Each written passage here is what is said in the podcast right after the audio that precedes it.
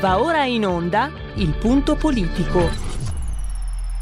Ma se non state attenti, i media vi faranno odiare le persone oppresse e amare quelle che opprimono. Malcolm X. C'è una radio Padania, che io capita qualche volta di ascoltarla, ed è veramente una paura ascoltarla, c'è una rabbia, un odio che è totale, e non si può nemmeno pensare a fare spallucce, pensare che questo odio, siccome è irrazionale, occorre in qualche modo dimenticarlo, occorre in qualche modo farlo rientrare nel dibattito politico. E poi sguatteri del padrone un cazzo. Sguatteri del padrone, un beneamato cazzo. Vi invito però ad ascoltare ogni giorno per 5 minuti Radio Padania Libera.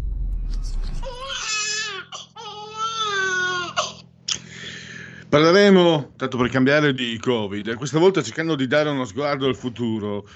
Cosa c'è dopo il Covid? È grande la confusione tra il cielo e la terra, e ci consenta Mao Zedong, la situazione non è eccellente.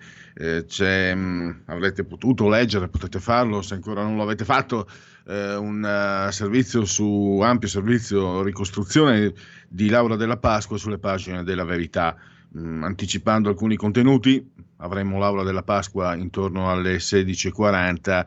Posso anticiparvi, dovremmo avere il condizionale perché forse Laura è impegnata, aveva degli impegni, ha promesso lei, è molto legata, come La Verità, a RPL, il giornale, la redazione della Verità, e quindi ha promesso di fare il possibile per intervenire. Il tema è molto molto molto importante perché si parla per esempio il terzo richiamo a settembre. Ci sarà o non ci sarà, dipende dalle varianti. Di sicuro sarà una cosa lunga, come testimoniano le 1,8 miliardi di dosi che l'Unione Europea ha concordato con la Pfizer, o Pfizer, che dir si voglia, insomma. E poi, per esempio, sulle mascherine, è un dibattito aperto, a seconda degli esperti c'è una testa, un'opinione, quindi mascherina sì, mascherina no, mascherina lì, mascherina forse, all'aperto o chiuso, insomma non si sa, si fa fatica a capire. Anche sul fronte organizzativo, si arriva a settembre e poi ancora non si sa, si sa poco. Sulle terapie domiciliari c'è ancora molta nebbia e c'è addirittura ci sono dubbi sulla eventuale quarta ondata. Insomma, un quadro non proprio promettente, come insomma è abbastanza anche prevedibile tutto sommato.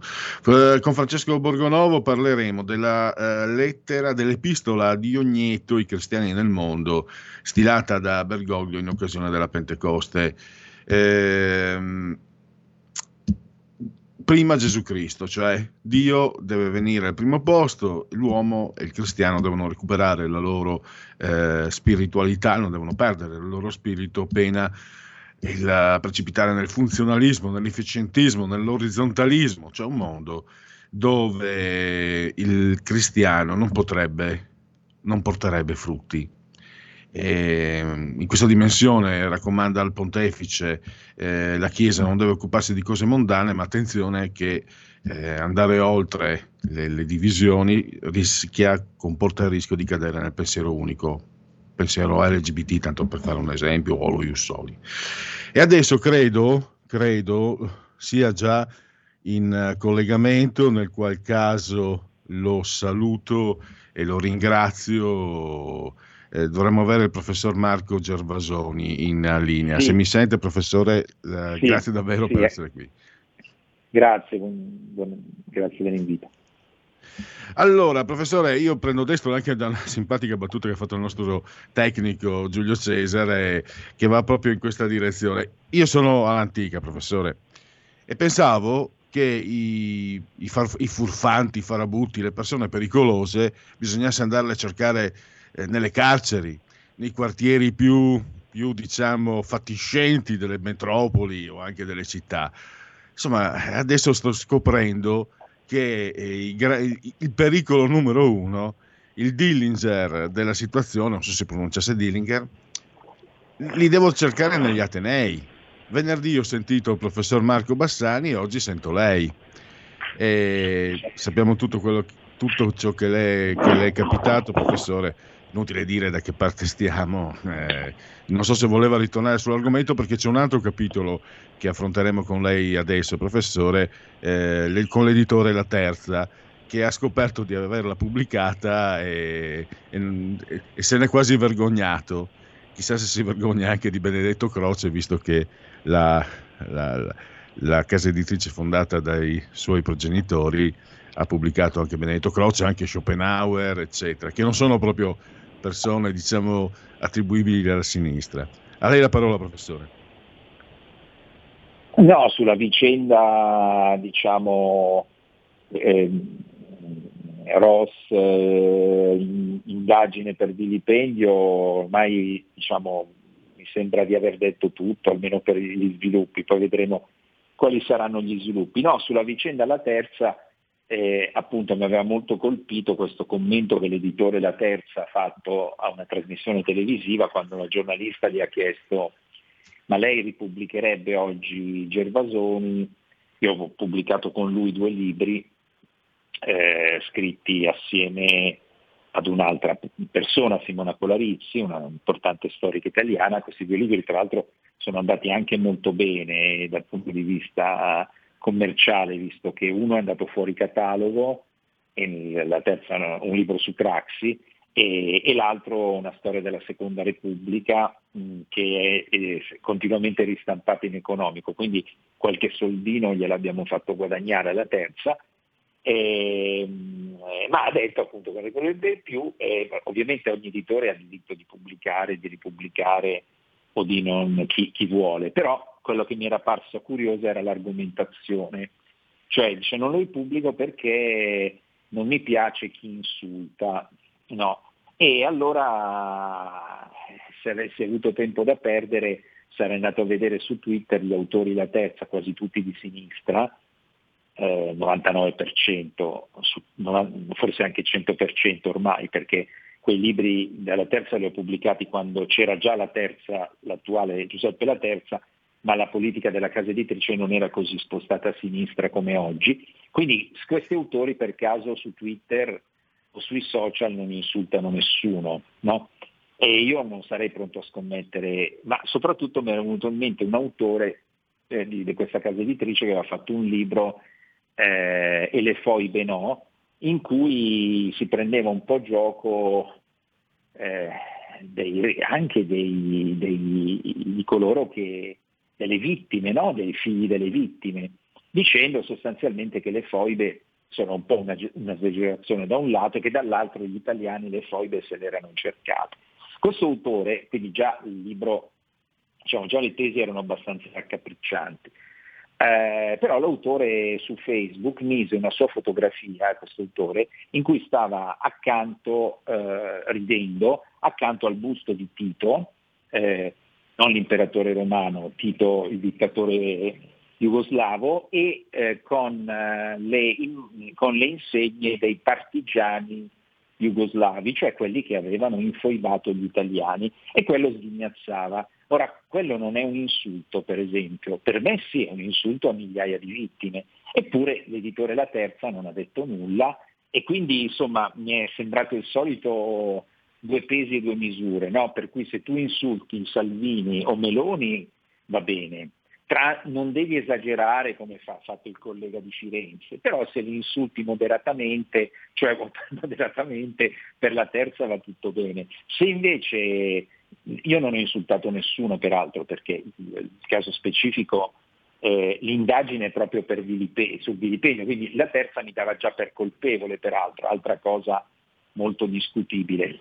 E quindi niente, poi ho fatto un pezzo sul sito di Porro in cui rispondevo ironicamente alla Terza. Ovviamente La Terza non mi ha degnato di una risposta, anche perché diciamo non ne aveva di risposte, quindi giustamente ha preferito stare zitto per fare bella cercando figura. Di individuare una tendenza, professore. Io non sono propriamente un bibliofilo, però nel mio piccolo sta venendo meno. La Terza è una casa editrice storica, ma non grande. Soprattutto le case editrici piccole avevano anche il piacere diciamo così, della sperimentazione, dell'indagine, di scrutare anche in orizzonti poco consueti. Io ricordo che Einaudi pubblicava un piccolo saggio di uno studioso tedesco dell'Ottocento, Möbius, che si intitolava Inferiorità mentale della donna. Ricordo ancora come fosse oggi il volto della commessa quando presi il libro e lo portai alla cassa. Era l'84, avrebbe voluto incenerirmi, però comunque c'era. Adesso ho visto che è uscito di catalogo, ma non so. È chiaro, professore, che non voglio paragonarla a Möbius, figuriamoci. Però volevo dire che c'era comunque l'idea di dare al lettore una silloge del pensiero. Poi tu sei casa editrice di sinistra e porti avanti un certo tipo di percorso, per carità, ma c'era quella funzione, non voglio dire pedagogico-educativa, ma di trasmettere la conoscenza da parte della casa editrice, che non si riconosce più in queste parole di come si chiama, Beppe la Terza. E quello e non è un caso isolato, mi sembra. Ma allora la storia della casa editrice La Terza, la casa editrice La Terza nasce grazie a Benedetto Croce, quindi non stiamo parlando all'inizio del Novecento, quindi non stiamo parlando di una casa editrice schierata a sinistra. All'epoca poi schierarsi a sinistra voleva dire una cosa ben diversa da oggi, ma ancora in tempi recenti, cioè negli anni 70 la casa editrice La Terza pubblicò nel 1975 l'intervista sul fascismo di Renzo De Felice, che provocò un terremoto e recensioni dall'Unità in cui chiedevano all'editore di ritirare il libro. Ecco, quindi questa La Terza era la casa editrice di Rosario Romeo, un grande storico conservatore, forse il massimo storico italiano della seconda metà del Novecento. Solo negli ultimi anni, quindi La Terza era una casa editrice, diciamo, che pubblicava Renzo De Felice, Rosario Romeo, Ernesto Galli della Loggia, insomma, quindi non certamente. Negli ultimi anni però, credo per ragioni commerciali, la casa editrice si è direi spostata all'estrema sinistra, perché è il titolo che vi dicevo prima, ma poi ce ne sono tanti altri, in cui è sostanzialmente una casa editrice militante che per certi aspetti ricorda più le case editrici militanti degli anni 70, tipo Samonà e Savelli e cose del genere. All'epoca questi pubblicavano Che Guevara e Mao Zedong, adesso Che Guevara e Mao Zedong sono fortunatamente morti, e pubblicano però figure, diciamo, che sono su quella linea lì, ovviamente, ma credo per ragioni commerciali, che più che per ragioni ideologiche.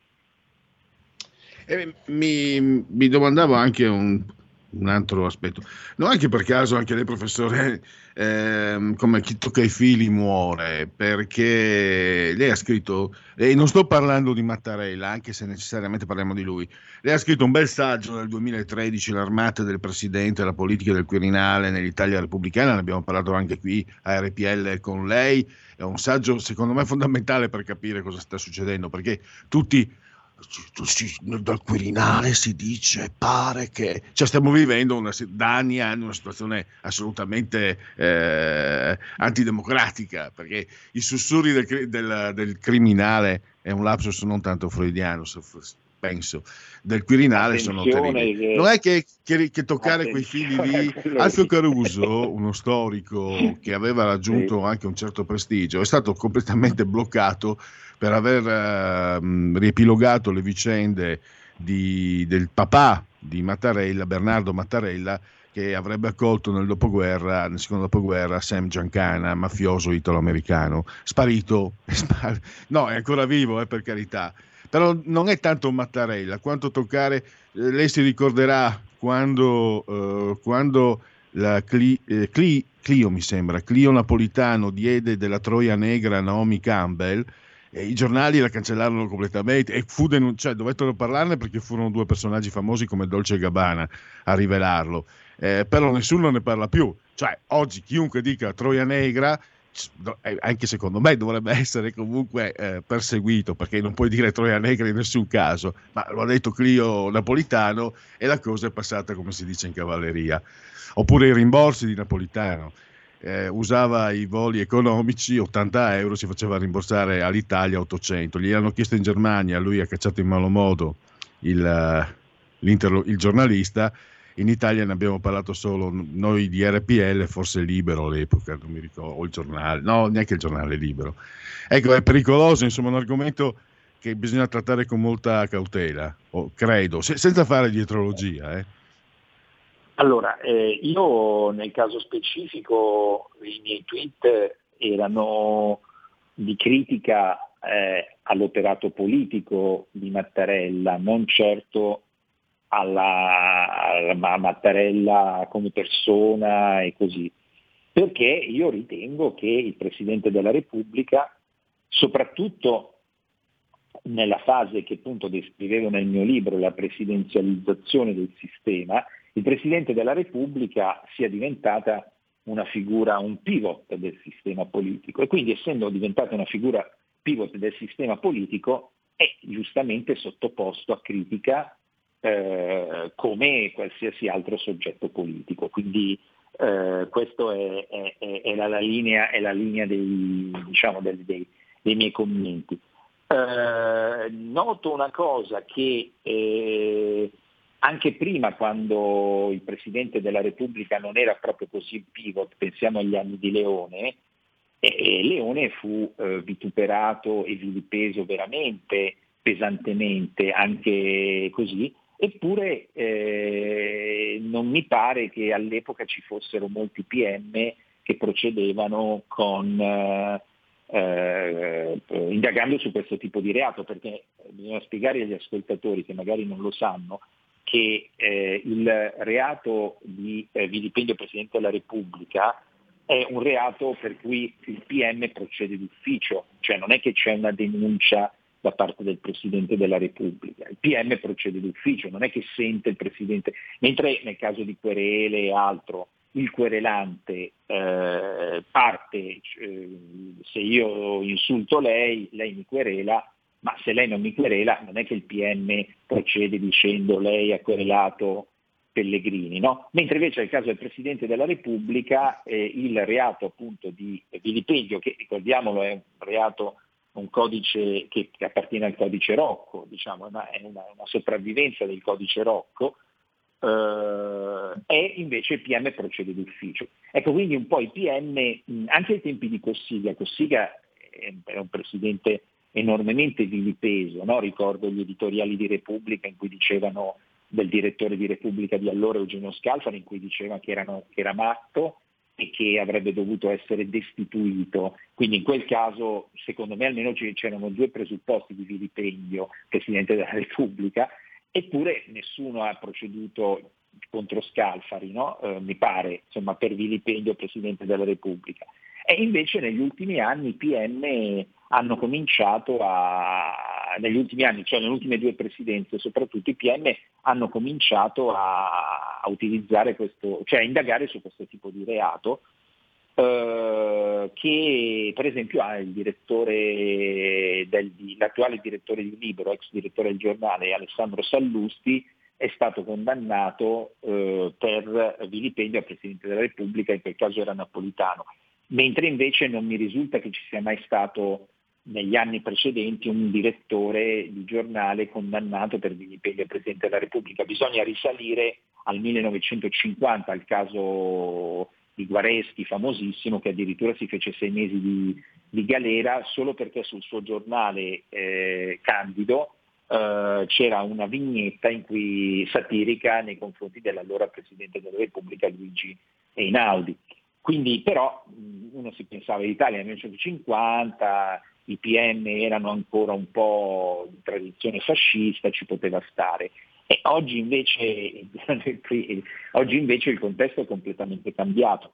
Quindi sì, diciamo, è un effetto, diciamo, della sicuramente della presidenzializzazione del sistema, però paradossalmente se il presidente diventa più importante, dal mio punto di vista dovrebbe essere tanto più legittimo criticarlo, no? Invece non funziona così, cioè se il presidente è semplicemente alla tedesca o in cui non fa sostanzialmente nulla, fa il taglianastri, il presidente tedesco fa questo, e allora cosa lo critichi se si limita a tagliare nastri? Non è un decisore politico, presidente nel sistema tedesco. Se invece il presidente diventa un decisore politico come nel nostro sistema, io credo che sia legittimo criticarlo, naturalmente nei modi e nelle forme con cui si criticano gli altri, insomma, gli altri soggetti politici. L'ultimissimo, purtroppo aveva solo un minuto, ne ho parlato anche con il professor Bassani. A me sembra c'è anche un salto di qualità. Un tempo persone autorevoli come lei, il professor Bassani, cioè con un loro portato professionale individuabile e riconoscibile, venivano appunto riconosciuti dai loro colleghi a prescindere dalle posizioni, no? Non siete mai stati sicuramente schierati dalla parte che va più di moda, però non siete mai stati attaccati. Adesso mi sembra che vi si voglia colpire, forse anche per quello che è comunque il prestigio che portate, no? Con la vostra professionalità, col vostro studio, senza piaggeria, professori, insomma, altrimenti cioè, non sono l'unico che invita lei e poi il suo curriculum parla per lei, come per il professor Bassani e come per altri che spero non vengano colpiti. Ecco, siete stati colpiti perché non state dalla parte giusta, però prima questo non succedeva. Mi sembra che ci sia stato un salto di qualità, il professor Bassani parlava quasi di maoismo. Beh, insomma, sono due casi diversi, nel senso che quello del collega, sensato, quello del collega, cioè io io non ho per il momento ricevuto nonostante il ministro dell'università avesse chiesto provvedimenti con una procedura diciamo abbastanza anomala anche, no? E quasi decretando la mia colpevolezza il giorno dopo dell'avviso dell'arrivo dei ROS, ministro dell'università Messa. L'università per il momento la mia università non ha proceduto a nessun tipo di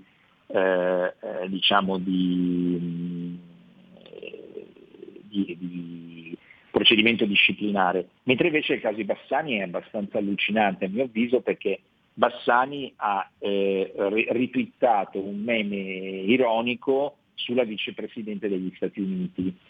Allora siamo proprio sicuri che allora naturalmente se la vicepresidente degli Stati Uniti invece di che democratica fosse stata repubblicana, io sono sicuro che a Bassani non sarebbe successo assolutamente nulla, quindi questa è la cosa. D'altra parte io insomma ci sono stati dei giornalisti che hanno dato della escort alla moglie di Trump e dopo un paio di settimane in cui non sono stati più invitati in trasmissione li abbiamo rivisti in giro e pubblicano sui giornali così.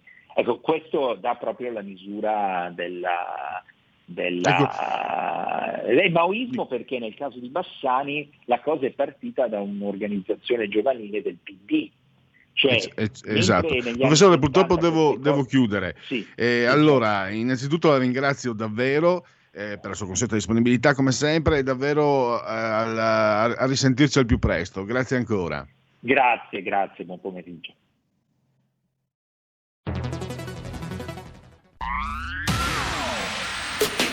La radio si modifica, semplifica, DAB Plus la musica purifica. Dove vuoi, con chi vuoi, rilassati e vai, la Digital Radio non ti molla mai.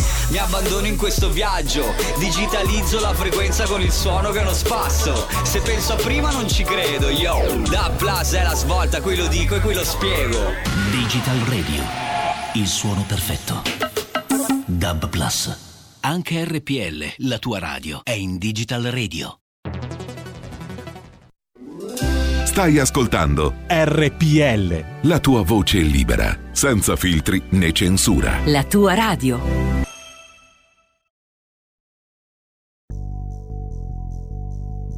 Yeah, yeah, yeah, yeah. Oh, oh, oh, yeah, yeah, yeah, yeah.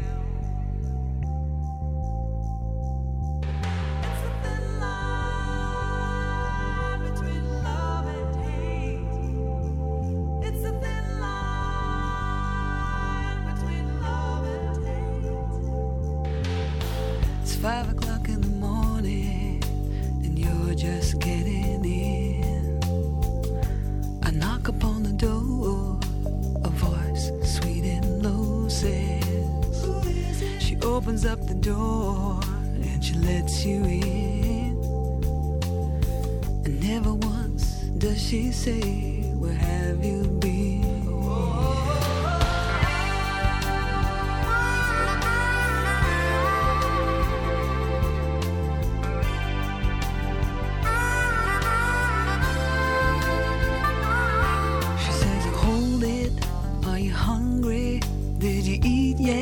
Let me hang up your coat now.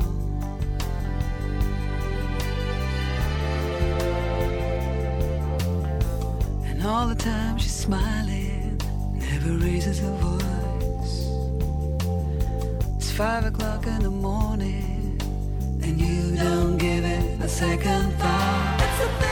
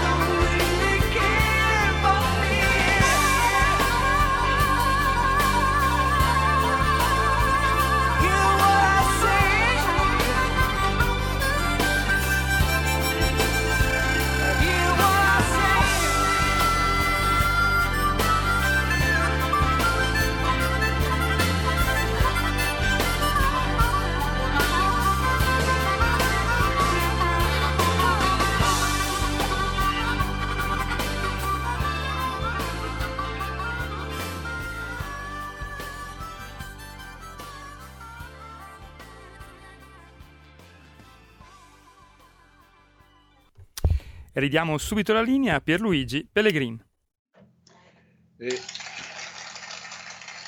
Gli applausi a Giulio Cesare Carnelli, assiso sulla tolla di comando in regia tecnica. Tutti insieme appassionatamente, simultanea con RPL, la vostra voce e la vostra radio, quando sono scoccate le 15.38. Chi si abbona a RPL campa oltre 100 anni. Meditate, gente, meditate.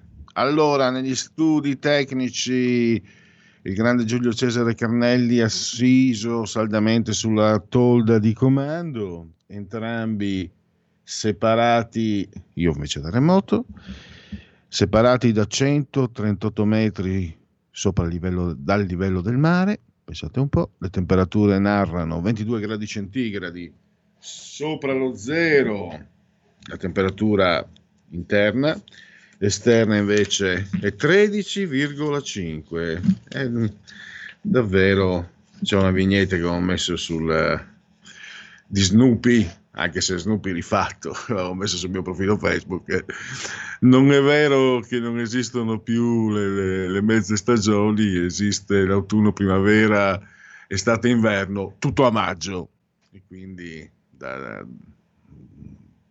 la temperatura, giornate che facevano presagire l'estate, allora oggi invece è giornata che fa ricordare l'autunno, se non l'inverno. Allora, 94% l'umidità, la pressione pari a 1014 tonni, 0.0 millibar. Un abbraccio forte, forte, forte, forte, forte, forte alla signora Angela, la signora Carmela, la signora Clotilde. Loro, insieme a tanti, tanti, tanti altri, ci ascoltano attraverso il televisore, il canale 740, 740, l'ordine numerico comunque è 740, mi raccomando. Ci ascoltate anche numerosissimi cullati dall'algido suono digitale della Radio DAB. Ci ascoltate grazie all'applicazione iOS Android anche attraverso smartphone, iPhone, tablet, smart television, Fire TV, Alexa, accendi RPL Radio, passaparola. Ve ne saremo riconoscenti, siamo anche su YouTube, siamo sul portale del quotidiano La Verità e naturalmente su internet, anche a partire dal nostro dal sito di RPL. Io Luigi, abbiamo un ascoltatore per te. Perfetto, allora la parola a chi ce l'ha. Sì, pronto? Sì, buongiorno. Sì, buongiorno, sono Fabrizio di Sabbio Chiese, buona Padania e buona giornata a lei. Grazie. Allora, io riguardo a Mattarella, rimango sempre stupito da quest'uomo, no, che dovrebbe essere colui che ha in carico la salvaguardia delle istituzioni e la difesa poi del prestigio delle istituzioni, di quello che è poi essere super partes nell'usare la politica in Italia, no? Essere distanti ormai dai partiti, ma cercare comunque di essere, come si dice, un arbitro. E poi niente, l'uscita della settimana scorsa, quando ha detto tranquillamente, come se niente fosse, che bisogna smetterla con le liti perché i giudici in questo modo stanno provocando delle lesioni al prestigio della magistratura. Allora, come si fa a parlare di liti all'interno della magistratura quando sappiamo benissimo che la magistratura ormai è un covo di magistrati prevalentemente di sinistra che si fanno una guerra spietata per andare a occupare posti nelle procure e nei più alti vertici della magistratura stessa. Cioè, io dico, ma un Presidente della Repubblica è un uomo che è sempre al centro dell'attenzione e lui invece si comporta come se lui fosse un re qualsiasi, che fa quello che vuole, può dire quello che vuole e nessuno lo può giudicare. Anche la faccenda del professore che ha intervistato lei, ma io dico, ma è possibile che lui non possa prendere la parola e dire no, questo signore a me non ha detto niente di particolare, non c'è stato nessun vilipendio e io non voglio che la magistratura mi utilizzi per queste cose. E invece Mattarella, secondo me, è un vero fariseo della politica, è un ipocrita. Cioè, lui è veramente super partes, ma ha sposato una parte sola e io la finisco dicendo chi si assomiglia si piglia, e adesso si capisce perché Renzi l'aveva fortemente voluto, perché probabilmente si assomigliano parecchio. Salve. Va bene, grazie a Fabrizio. Beh, una cosa è sicura, anche se l'abbiamo messa in un certo modo, io la do per certa, che la procura deve muoversi d'ufficio, l'abbiamo già detto. Mi riesce difficile pensare che prima non sia stato avvisato Sergio Mattarella in persona. Io non ci credo. Se mi dicono no, non è stato, la procura è tenuta, e io non ci credo, sarò libero di non crederci. Non sto dicendo che la procura ha avvisato Mattarella, sto dicendo che non ci credo che non l'abbia avvisata. E poi sì, ma è tutto giusto quello che ha detto Fabrizio da Sabbio Chiese. Ricordo sempre l'operato di Mattarella come ministro della difesa nei casi del Loreno impoverito, io insisto, sarò ripetitivo. E poi ecco un'ultima cosa, dopo le intercettazioni di Palamara, dopo il caso del magistrato che ha massacrato di botte la moglie ed è stato tutto seppellito, dopo il caso di Ciro Grillo che per 2 anni la procura è stata ferma o giù di lì non si è saputo niente, dopo la loggia Ungheria, francamente se non ora quando dovrebbe intervenire il capo del CSM. Chi è il capo del CSM? L'inquilino del Quirinale. Non so se c'è un'altra telefonata. Pronto? Ce l'abbiamo. Pronto, ciao Pierluigi, Guglielmo a Brescia. Ciao. Ascolta, però noi abbiamo sempre la magistratura, sarebbe un senso unico alternato, ma da una parte è sempre stoppo, come si può dire, come si dice con la Brescia. Cioè, allora, io anche solo per fare un esempio, quando praticamente Salvini ha mollato il governo, cioè, ok, benissimo, dopo 10 giorni c'era già pronto un governo nuovo, ma le leggi che erano state fatte da Salvini e compagni erano valide, non le ha applicate nessuno. Il nostro caro Presidente della Repubblica sarebbe quello che osserva che vengano rispettate le leggi. Non ne hanno rispettata neanche una di quelle che c'erano, perché fino a prova contraria le hanno tolte 8 mesi dopo. E come mai non c'è un magistrato, ma neanche se gli pesti addosso, che ufficio prende e praticamente fa una cosa contro il governo che magari un suo amico, allora faccia finta di niente. Cioè, l'Italia è sempre stata così, cioè, sempre 2 pesi, 2 misure, fa una cosa uno va bene, la fa l'altro non va bene, anche se sono uguali, e noi siamo sempre dentro questa cosa, cioè, anche se adesso faranno una nuova, è la stessa identica cosa, finché non si prende un magistrato che non ha fatto un tubo si caccia, perché nei lavori normali quando uno non è capace o fa cazzate grosse si prende e si fa andare. La stessa cosa deve essere per loro, perché altrimenti sono sempre con culo rilassato, pacifici, vanno, sbagliano, non succede mai niente. Invece vai non si capisce fare il magistrato come quello che ci ha messo 5 anni a scrivere la cosa è andata in prescrizione. Non sei capace a scrivere per 5 anni una cosa bene, e se vai a scrivere sui muri, vai a fare i graffiti, ma non prendi più 10.000 euro al mese a fare un tubo, se no non riusciremo mai da sta cosa. Ciao Pierluigi, stammi bene. Io ci provo. Grazie a star bene, grazie a William da Brescia. Facciamo così allora, se non ci sono telefonate potremmo far partire la sigla del anche durerà pochissimi minuti, non preoccupatevi. La sigla del non la sigla, la rubrica del dite la vostra che io penso la mia. Dite la vostra, che io penso la mia. Il telefono, la tua voce, allo 02 6620 3529. Anche al numero di WhatsApp 346 64 27 756. In realtà avrei potuto metterla anche come quesito. Gli UFO esistono e vanno presi sul serio. Cosa pensereste dell'autore di questo pensiero? E c'è un problema, si chiama Barack Hussein Obama, acclamatissimo ex presidente degli Stati Uniti, uno che ancora quando dice la sua, il mondo progressista si ferma e siccome comandano loro bisogna fermarsi tutti. E aveva detto proprio sic, come si scrive sui giornali, che in latino era così, proprio così. Gli UFO esistono e vanno presi sul serio. 3, se volete intervenire, io intanto ho messo 4 così, 4 opzioni, poi c'è anche il tema libero, se volete intervenire. Ma non era Clinton quello che aveva ammesso di aver fumato marijuana? Che dire la verità, Clinton disse di aver fumato marijuana, ma di non aver aspirato. Che ho in mente un'analogia, ma è a luci rosse, non la posso fare. Oggi, dopo i pasticci combinati in economia, Obama non diventerebbe presidente nemmeno su Marte. A bocca storta lo ammettono anche quelli di sinistra, è stato un disastro. E poi abbiamo visto, ha lasciato un paese comunque lacerato lo stesso dal razzismo. Sì, è un trucco per distogliere l'attenzione da Biden, e questo che oggettivamente tolto Trump, come dico quelli bravi, ha l'indice di gradimento più scasso che si sia mai registrato negli Stati Uniti. Intanto i poveri migranti continuano a soffrire nelle navi ONG. Questa è l'opzione. Allora, noi andiamo avanti, se volete intervenire appunto siete liberi di farlo. Poi avremo anche il Qui Parlamento, un intervento di Simone Billi che parlerà proprio a proposito di Biden, dei brevetti sui vaccini. Ricordandovi sempre che oggi siamo nel quinto giorno di Pratile, mancano 145 mesi al calendario repubblicano, mancano 145 giorni alla fine, 221 mancano giorni alla fine.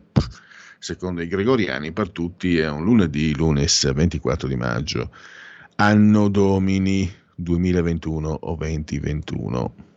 Allora, si parla di Ussoli, questo è un sondaggio di analisi politica commissionato da Libero.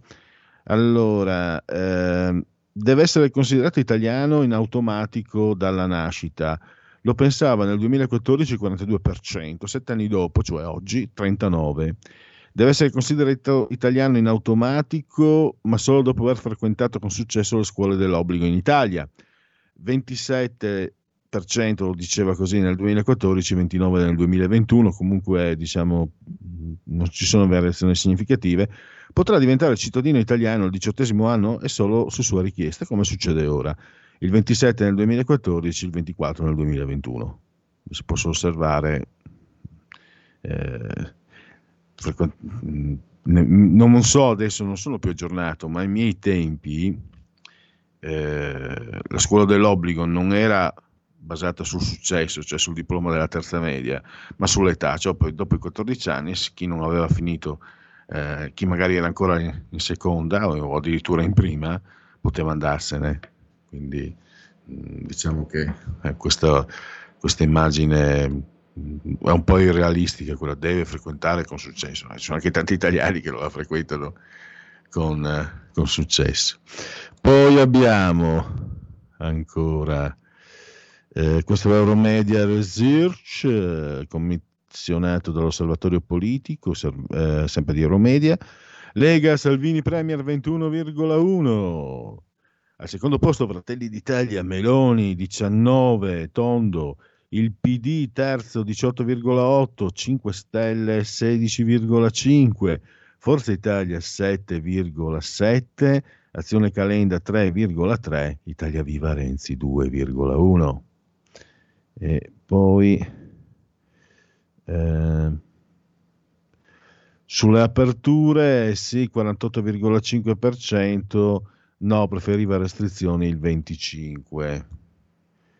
Ancora allora, il 25 no, preferivo le restrizioni, e un 20 rotti preferivo più gradualità. Questo invece è il sondaggio BD Media, commissionato da BD Media. Si parla di Torino, se non sbaglio, le elezioni di Torino. Allora, se oggi si votasse per l'elezione del sindaco di Torino, da Milano centrodestra 40%, un candidato del centrosinistra 38%, un candidato del 5 Stelle 12%. E poi abbiamo totale coalizione centrosinistra 39,4%, col PD al 23%. Totale, vediamo se me la danno, non me la danno. Nel senso di non mi danno la coalizione di centrodestra, cosa avete capito? Allora, questo scusate, non riesco a trovare. Eccola qua, l'avevano messa male la coalizione. Cosa avete capito? Centrodestra avrebbe quindi a Torino la coalizione. Però hanno fatto anche male, 39,6%, quindi sarebbe in vantaggio. La Lega avrebbe il 14,7%, Fratelli d'Italia 15,4%, Forza Italia 3,9%. Nella coalizione di centrodestra non ho capito, quello andiamo oltre perché c'è anche un partito comunista. Vediamo un po', al secondo turno... voterebbe il sindaco Boni, centrosinistra 53%, 47% da Milano. Invece lo Russo avrebbe il 53% da Milano lo stesso, quindi questo non cambia. Tresso del centrosinistra 52%, da Milano 48%. Quindi grosso modo questo è l'indirizzo. La coalizione è in vantaggio quella di centrodestra, ma il candidato è in vantaggio quello di centrosinistra.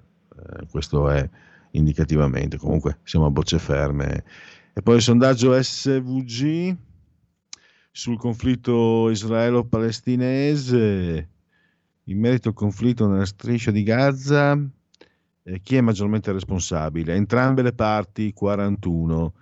Per il 18% gli israeliani e per il 9% i palestinesi. Eppure se tu guardi quelli che si esprimono pubblicamente in favore dei palestinesi, non sembra sia un decimo della popolazione. Direi che può... Ecco, questo può bastare così per i sondaggi. Allora, ci sarebbe adesso il Qui Parlamento e il Segui. Allora, il Segui la Lega lo riserviamo a fine trasmissione. Allora io direi ringrazio per il documento procuratoci da Giulio Cesare Carnelli, partire con Qui Parlamento e sentiremo Simone Billi sui brevetti per i vaccini. Qui Parlamento. Web TV della Camera, chi rivedrà poi questa conferenza stampa indifferita sempre sulla stessa web TV e sui canali del Centro Studi di Machiavelli. Oggi siamo qui a discutere, grazie appunto al Centro Studi di Machiavelli in collaborazione con l'onorevole Simone Billi qui al mio fianco, di Covid-19 e proprietà intellettuale, sospensione per i brevetti sui vaccini, perché come tutti avrete sicuramente sentito c'è questo dibattito lanciato dall'amministrazione Biden sull'eventuale appunto sospensione dei brevetti che riguardano i vaccini contro la Covid-19. Ci sono qui a discutere di questo tema il dottor Lorenzo Tolleri, direttore trasferimento tecnologico presso GSK Vaccines, che è questa società farmaceutica britannica che ha anche degli importanti centri qui in Italia, centri di ricerca, di produzione nei pressi di Siena.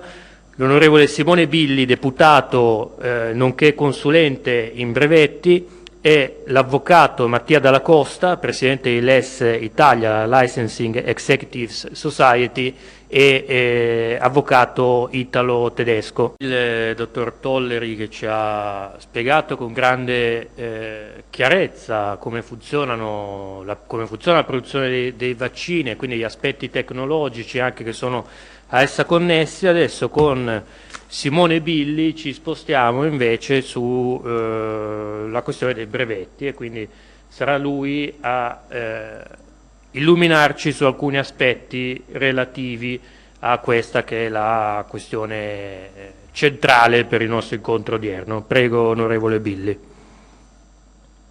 Grazie, anch'io ringrazio il Centro Studi Machiavelli, nella persona oggi che fa da moderatore il dottor Scalea, ringrazio anche il dottor Tolleri. Vediamo adesso quali sono in particolare i diritti di proprietà industriali rilevanti per i vaccini contro il Covid-19. Innanzitutto indichiamo i brevetti che proteggono l'innovazione tecnologica relativa ad un vaccino, come ad esempio, come diceva prima il dottor Tolleri, la formulazione, l'adiuvante, gli eccipienti, il principio attivo, il procedimento biologico, il sistema di somministrazione, ad esempio le siringhe innovative, gli spray nasali, eccetera. E vediamo molto in breve quali sono i requisiti di brevettabilità. L'invenzione innanzitutto deve essere nuova e deve prevedere attività inventiva. Quindi un'invenzione è nuova se non è compresa nello stato della tecnica, mentre è inventiva se non è ovvia ad un tecnico medio esperto del settore. In sostanza, pertanto, in parole povere, possiamo dire che un'invenzione brevettabile è una nuova soluzione ad un problema tecnico. Ulteriori requisiti per la brevettabilità di un'invenzione sono l'industrialità e la liceità, meno rilevanti per la questione di oggi. Quindi abbiamo i segreti industriali che proteggono il know-how relativo ad un vaccino, come ad esempio i vari accorgimenti tecnologici per lo sviluppo e la sua produzione, i risultati clinici, le composizioni di sostanze, anche la lista di fornitori può essere un segreto industriale. Infatti, la legge prevede che oggetto di un segreto industriale possa essere una qualsiasi informazione sia tecnica che commerciale, che debba essere mantenuta segreta. L'azienda deve mettere in campo tutte le misure possibili per mantenerla segreta e deve avere un valore economico in quanto segreta. Inoltre vi sono i marchi, che invece proteggono il nome commerciale di un vaccino. Attenzione, non proteggono l'aspetto tecnico, ma possono collegare il nome commerciale ad un particolare produttore, rendendo chiara per l'utilizzatore l'origine del vaccino, che è un'informazione molto importante sul mercato. È un diritto del consumatore sapere da chi compra e cosa compra. Vi sono poi ulteriori diritti di proprietà industriale, ad esempio il copyright, il design, i modelli di utilità, che proteggono aspetti diversi di un prodotto e sono meno rilevanti dal punto di vista della protezione tecnologica per un vaccino. Quindi non li trattiamo oggi per brevità. E vediamo in breve qual è la funzione del sistema brevettuale. La sua funzione è quella di stimolare e incoraggiare la ricerca e lo sviluppo tecnologico, cosa che viene realizzata proteggendo l'innovazione tecnologica in modo da fornire un vantaggio competitivo all'azienda che investe in ricerca e in sviluppo ed offrire al tempo stesso un beneficio alla collettività attraverso la pubblicazione dell'invenzione. In questo modo si crea un circolo virtuoso di innovazione tecnologica. E dicevamo che l'invenzione viene pubblicata. Sì, perché un brevetto viene pubblicato dopo 18 mesi dalla data di deposito. Quindi le domande di brevetto pubblicate oggi sono quelle depositate prima del novembre del 2019. Però è possibile richiedere anche una pubblicazione anticipata di una domanda di brevetto per avere una protezione provvisoria il più velocemente possibile.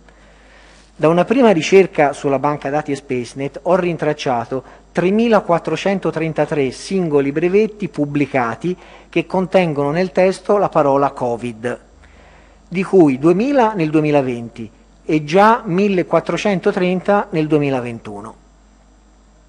In breve, da una veloce analisi, possiamo dire che su questi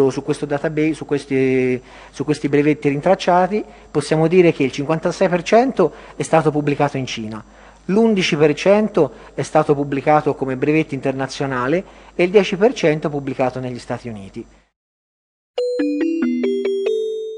Qui Parlamento. Il futuro appartiene a chi fa squadra. Le radio italiane si uniscono per giocare la partita da protagoniste. Nasce l'app Radio Player Italia. 140 stazioni in una sola rete. Scegli la tua preferita e ascolta il suono perfetto del digitale. Gratis, senza registrazione, senza interruzioni. Compatibile con tutti i device. Le notizie, la compagnia, la musica scelta da chi la ama, la conosce e la vive. Scarica Radio Player Italia. Il futuro batte con la radio nel cuore. Anche RPL è disponibile su Radio Player Italia.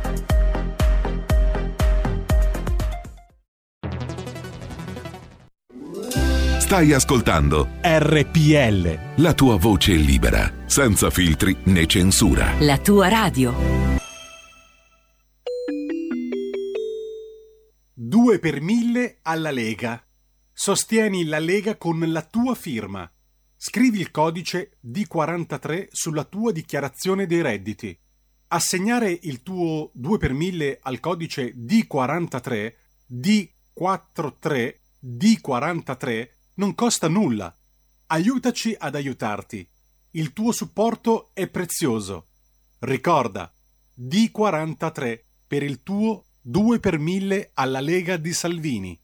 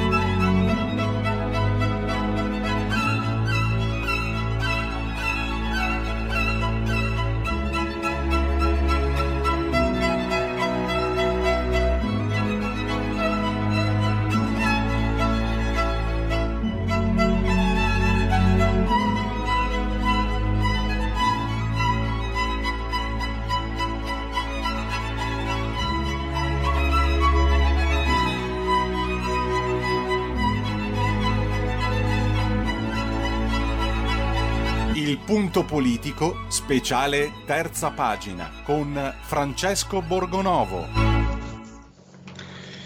Allora parliamo dell'epistola ad Ogneto, i cristiani nel mondo, stilata dal Santo Padre in occasione della Pentecoste. E un pensiero che ha raccolto l'attenzione di Francesco Borgonovo, vice direttore della Verità, che credo sia già in linea, quindi lo saluto e lo ringrazio per questo ritorno dopo questa mattina con Milo Infante e questo ritorno a RPL. Bentornato Francesco. Eccoci, buongiorno a tutti.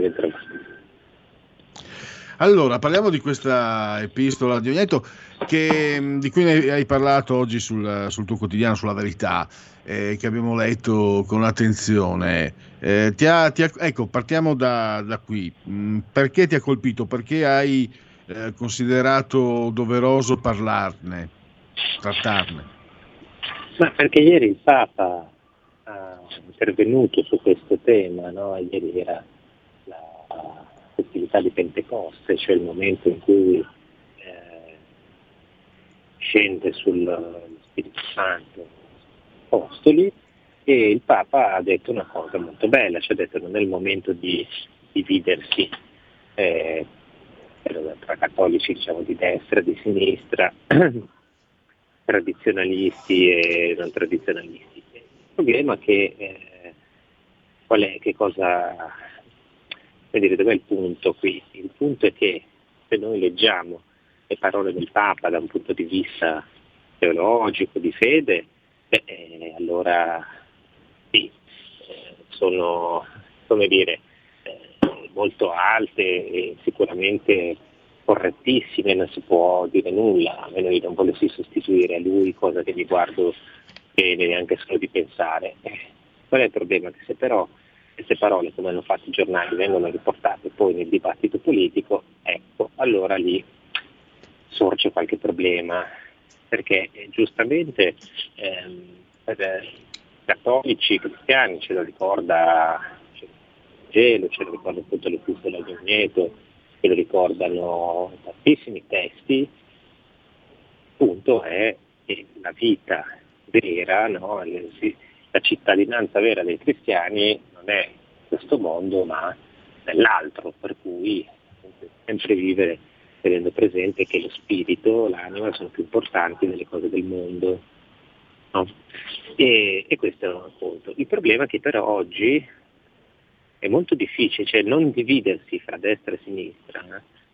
Che cosa vuol dire? Beh, vuol dire semplicemente doversi sottomettere al pensiero dominante, questo è il punto. Cioè, se scusa, tu oggi... Francesco, scusa, permettimi, volevo fare un passo indietro perché questa è la seconda parte del tuo articolo che merita di essere poi ovviamente discussa, ma c'è nella prima parte delle osservazioni che tu trai da questa epistola, che io francamente confesso non ho letto, non sono neanche un praticante.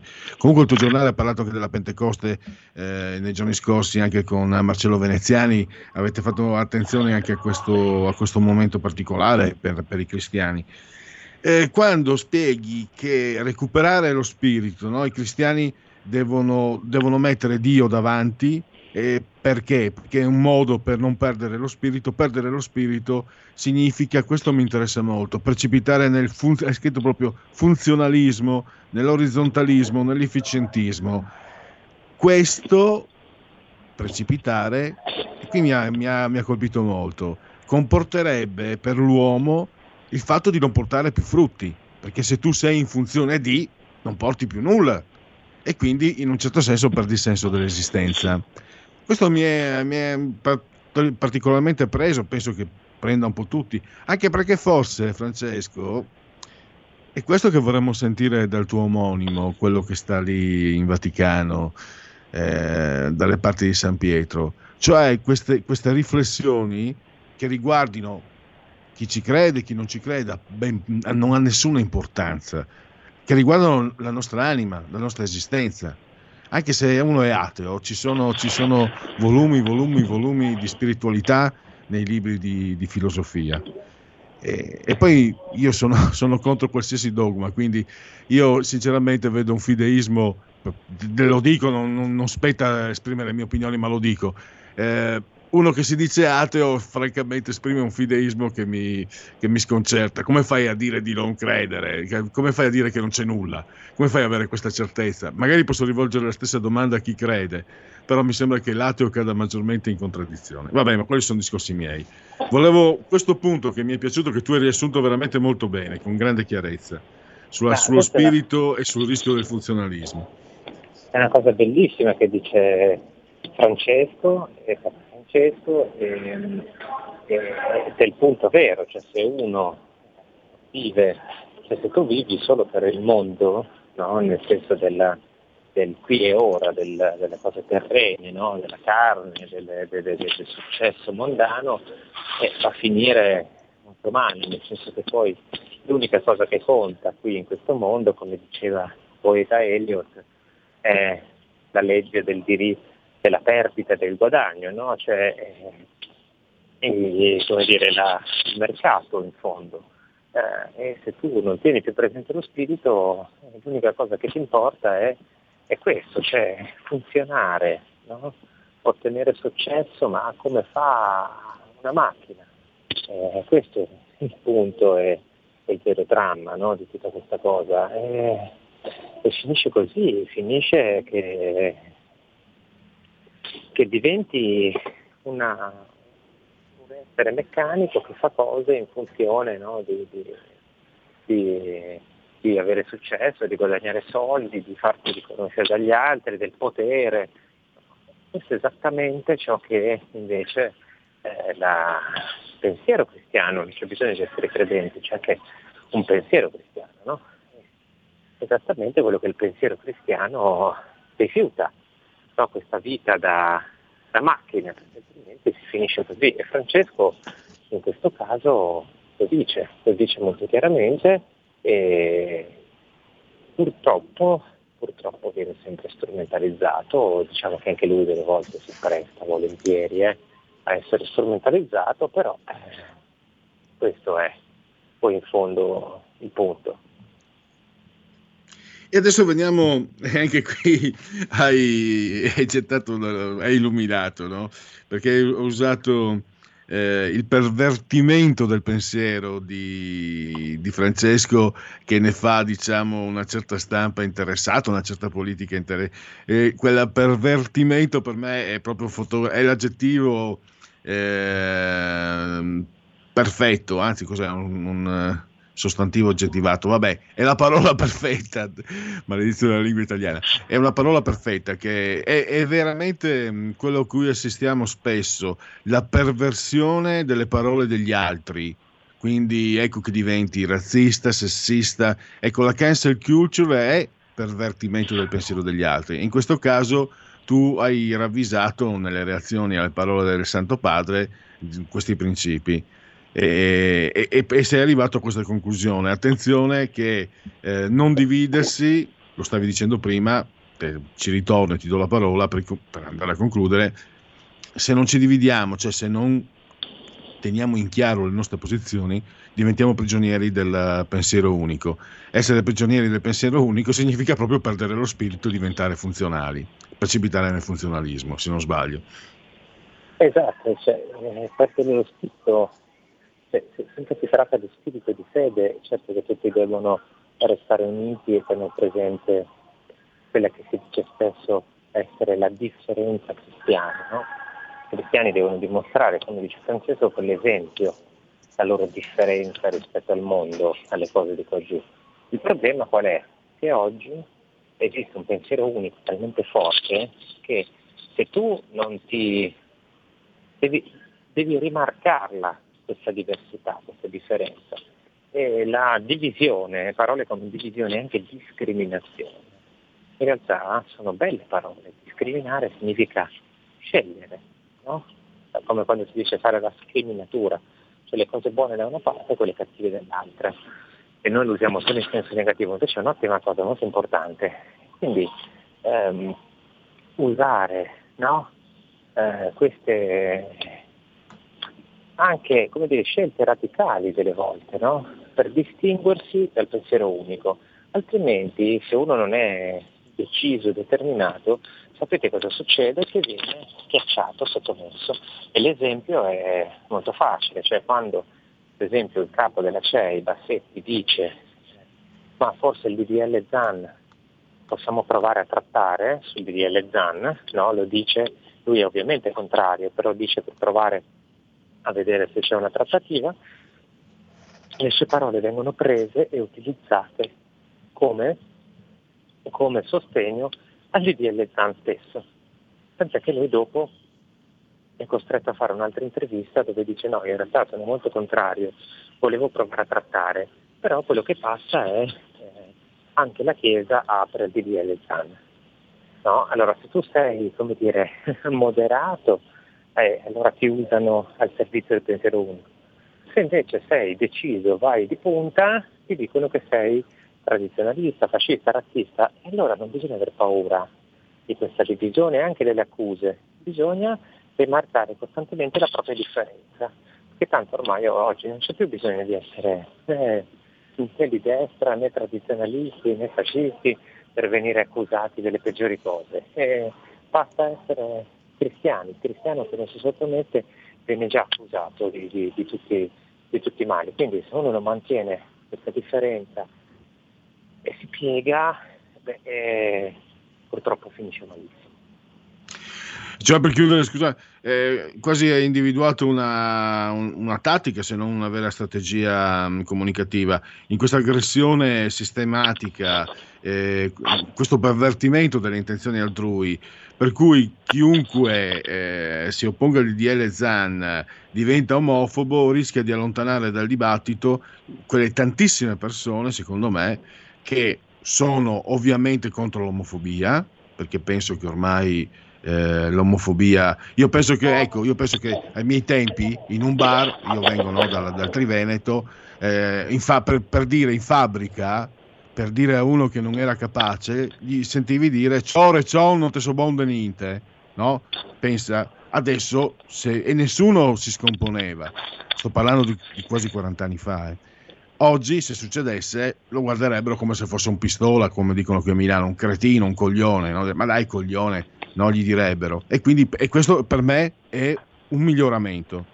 Però se tu hai ormai questa posizione acquisita, quindi contro l'omofobia, ma dici scusa un attimo, quella legge lì non mi permette neanche di fare obiezione, è una legge che mi sembra pericolosa, e vieni bastonato e quindi fai parte un po' della maggioranza silenziosa, si sarebbe detto un tempo, viene allontanata. È una strategia quasi, mi sembra, di pensandoci sopra. No? Certo che è una strategia, e guardate che l'omofobia è una malattia. Ah sì, ne ha parlato anche proprio il tuo giornale. Esatto, ne ha parlato Claudio Risè sulla Verità. L'omofobia è ragionissima, Risè. L'omofobia è una malattia. È una malattia, ma non è sinonimo di odio. Cioè è veramente chi è terrorizzato per suoi motivi personali dagli omosessuali. Nasce così. Nasce proprio così. E studiata e codificata. Quindi Attenzione, perché se noi cominciamo a confondere, no, queste cose, confondere i piani, dire che tutto è omofobia, tutto è odio, allora è veramente un problema. Infatti credo che purtroppo ce ne stiamo accorgendo, insomma. Sta diventando veramente molto grigia la situazione. E noi comunque invece per fargli dispetto continuiamo a parlarne. Guarda un po' cosa dico io. Allora, volevo chiudere con un po' anche scherzando, però è chiaro che il clima è plumbeo per colpa di questi personaggi. Anche prima abbiamo sentito il professor Marco Gervasoni, venerdì il professor Marco Bassani, insomma, poi anche Francesca Totolo, e c'è davvero, no? Questi episodi sono un salto di qualità. Sempre tornando a provare a scherzare, si vede che è una giornata così. Mi raccomando, Francesco, fai attenzione, fai molta attenzione, perché per noi sei prezioso, per i nostri ascoltatori è tantissimo e per noi anche di più. Fai attenzione, visto i tempi che corrono. Lo dico col sorriso sulla bocca, però il però coi puntini sospesi resta, perché c'è un clima che... Anche perché è cresciuto un po' alla volta, è come la rana bollita. Forse non ci siamo accorti quando ha cominciato a prendere piede questo clima alcuni anni fa, non ci siamo accorti di dove si stava andando. E io quando vedo persone, lo conoscevo anche di persona Marco Bassani, tra le altre cose, anche se era tanti anni che non lo vedevo, quando vedo persone come, per non dire, anche vabbè, tu ti metti anche certe volte nei dibattiti, quindi ti esponi e ci sta l'aggressione. Quella sguaiata torna a scorno di chi la opera, no? Sto pensando al bambino scemo. Ma vedere persone come professor Bassani, Gervasoni, addirittura i Coirossi in casa, messi all'udibrio, niente paga, niente lavoro, non mi piace l'allarmismo, non mi è mai piaciuto, però comincio sinceramente a sentire puzza di regime, come avrebbe detto Marco Pannella. Sì, purtroppo la situazione è esattamente questa, che dici c'è veramente un bruttissimo odore. Speriamo bisogna tenere duro e continuare così, continuare a parlare delle cose e non farsi sottomettere, semplicemente. Io credo che questa sia la cosa principale. Assolutamente. Francesco, grazie per tutto il tempo che ci hai dedicato, 2 volte oggi, e a risentirci domani. Grazie a tutti e a presto. La verità è che sono cattivo, ma questo cambierà. Io cambierò. È l'ultima volta che faccio cose come questa. Metto la testa a posto, vado avanti, rigo dritto, scelgo la vita. Già adesso non vedo l'ora. Diventerò esattamente come voi. Il lavoro, la famiglia, il maxi televisore del cazzo, la lavatrice, la macchina, il CD e l'apriscatole elettrico. Buona salute, colesterolo basso, polizza vita, mutuo, prima casa, moda casual, valigie, salotto di 3 pezzi, fai da te, telequizze, schifezze nella pancia, figli, a spasso nel parco, orario d'ufficio, bravo a golf, l'auto lavata, tanti maglioni, Natale in famiglia, pensione privata, esenzione fiscale, tirando avanti, lontano dai guai, in attesa del giorno in cui morirai. Genetriaci, bam bam, ricorrenze, bam bam, commemorazioni di oggi, 5° giorno di Paratile, mese del calendario repubblicano. Mancano 221 giorni alla fine, dicono i gregoriani. Noi diciamo che per il momento è un lunedì lunis 24 maggio anno domini 2021 o 2021. Allora, appassionati di arte, ma dove siete? Io lo ripeto e mi ripeto sempre. Vi trovo solo quando, adesso va bene, sono 2 anni, solo quando porto le mie scassate membra con molta fatica, col bastone eccetera, vado a vedere una mostra al museo e vi trovo là in file chilometriche. Poi quando parlo d'arte non trovo mai nessuno. Guarda che bella questa. Jacopo Carucci, Il Pontormo. Siamo nel manierismo più intenso. Mi ricordo anche i Rossi di Jacopo Pontormo. Quindi siamo nel 500 circa. Ma comunque ne pensiate, secondo me Robert Zimmerman è comunque un grande. Non è in cima ai miei preferiti, però non coincide sempre quello che piace a te con la qualità assoluta. Magari con David Bowie sì, con Bob Dylan no, nel senso che non è tra i miei preferiti, ma è tra i grandissimi assoluti. Quindi Bob Dylan, e credo che anche, tanto insieme a George Bernard Shaw, è l'unico ad aver vinto sia l'Oscar che il Nobel. L'Oscar lo vinse, non mi ricordo più per quale domanda. Poi andiamo, questo era una frase di Bob Dylan, chi sei tu? Bella domanda. Priscilla Bollier Priestley, nel cognome del marito, che poi lei in realtà si chiamava Wagner, neanche Priestley, poi neanche Bollier, voglio dire. Poi che eleganza ieri nel licenziare con un tweet Gennaro Gattuso, Aurelio De Laurentiis, quanto è stato elegante, eh? Quanto è stato elegante. Io anche non verrà mai, perché lui ha il cuore rossonero, venisse al Milan. Anche ieri Gennaro Gattuso,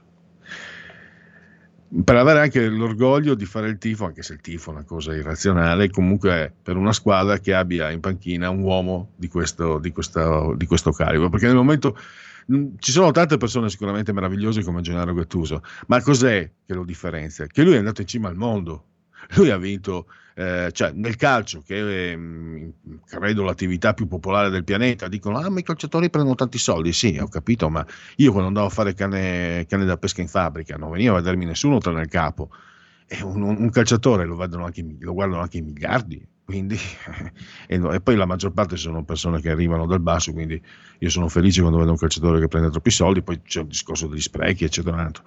Ma lui è arrivato in cima al mondo, però ha mantenuto quell'integrità, quella solidità morale che credo che quando arrivi da su sia molto più difficile di quando stai qua giù, perché quando arrivi da su ti arrivano molte più tentazioni. Quindi questo dimostra proprio un'intensità spirituale, mi viene da dire, di Gennaro Gattuso, che va ben oltre il calcio. È un esempio straordinario. Altro che le storie, i calciatori devono fare esempio. Se tu hai bisogno di dare a tuo figlio l'esempio di un calciatore, c'è qualcosa che non funziona, o in famiglia o nel sistema. Quando hai un comportamento come questo da parte di una persona che è diventato molto celebre, che ha vinto tutto, credo anche due Coppe dei Campioni, 2 Champions.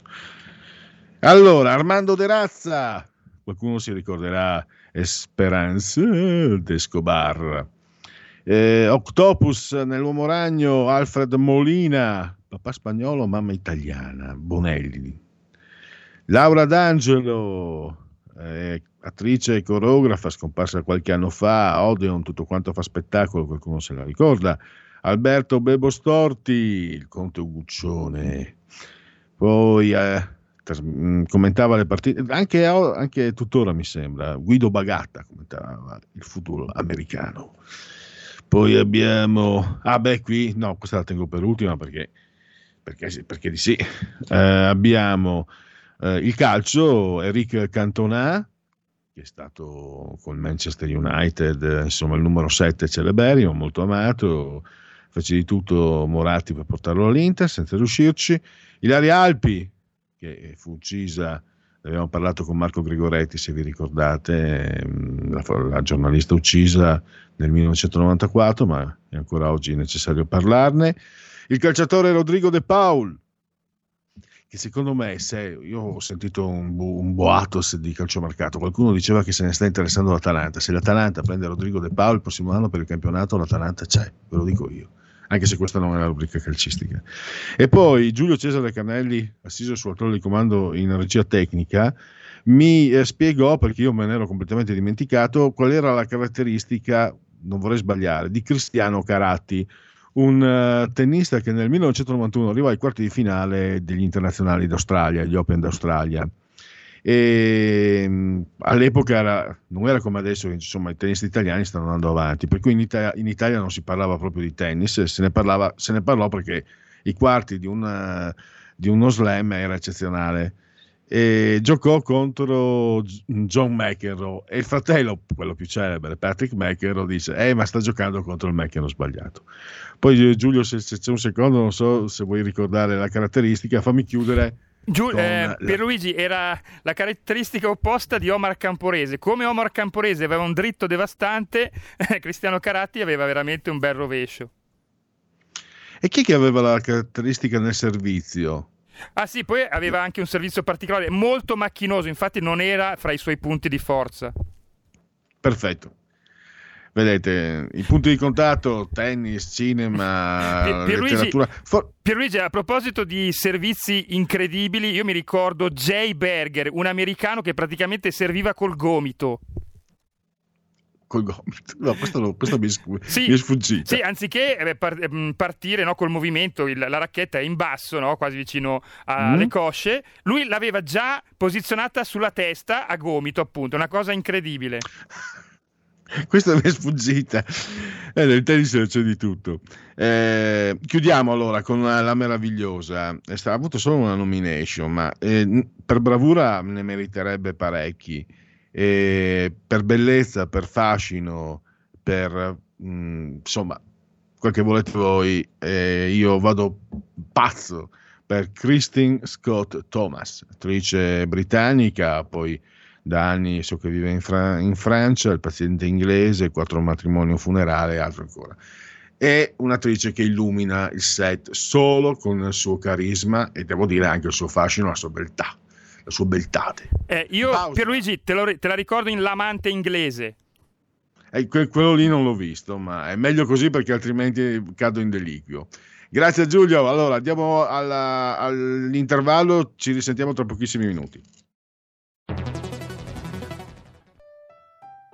Cosa sarebbe la vita senza un buon vino? Le tenute Conte della Piera hanno selezionato per noi i migliori vini dalle splendide terre dell'oltrepò pavese. Assaggiateli, non potrete più farne a meno. E se volete essere aiutati nella scelta o semplicemente saperne di più, il titolare in persona vi risponderà al numero 0282196969 oppure ordinate direttamente dal sito tenutecontedellapiera.com. Per tutti quelli che chiamano le Tenute Conte della Piera regalerà un simpatico gadget 0282196969 tenutecontedellapiera.com. Andrea Rognoni è lieto di annunciare l'uscita del suo ultimo libro, Il pensiero leghista, storia e prospettive delle idee della Lega, edizioni Italia Storica. Acquistalo a soli €18, richiedetelo al vostro libraio o scrivete a italiastorica@hotmail.com o chiama il numero 333 38 36 198.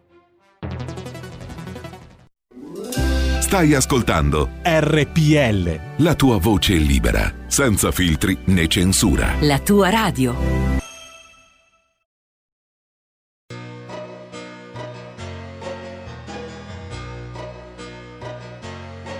It was the theme she had on the scheme he had, told in a foreign land, to take life on earth to the second birth, and the man was in. Flight on the wings of a young girl's dreams that flew too far away.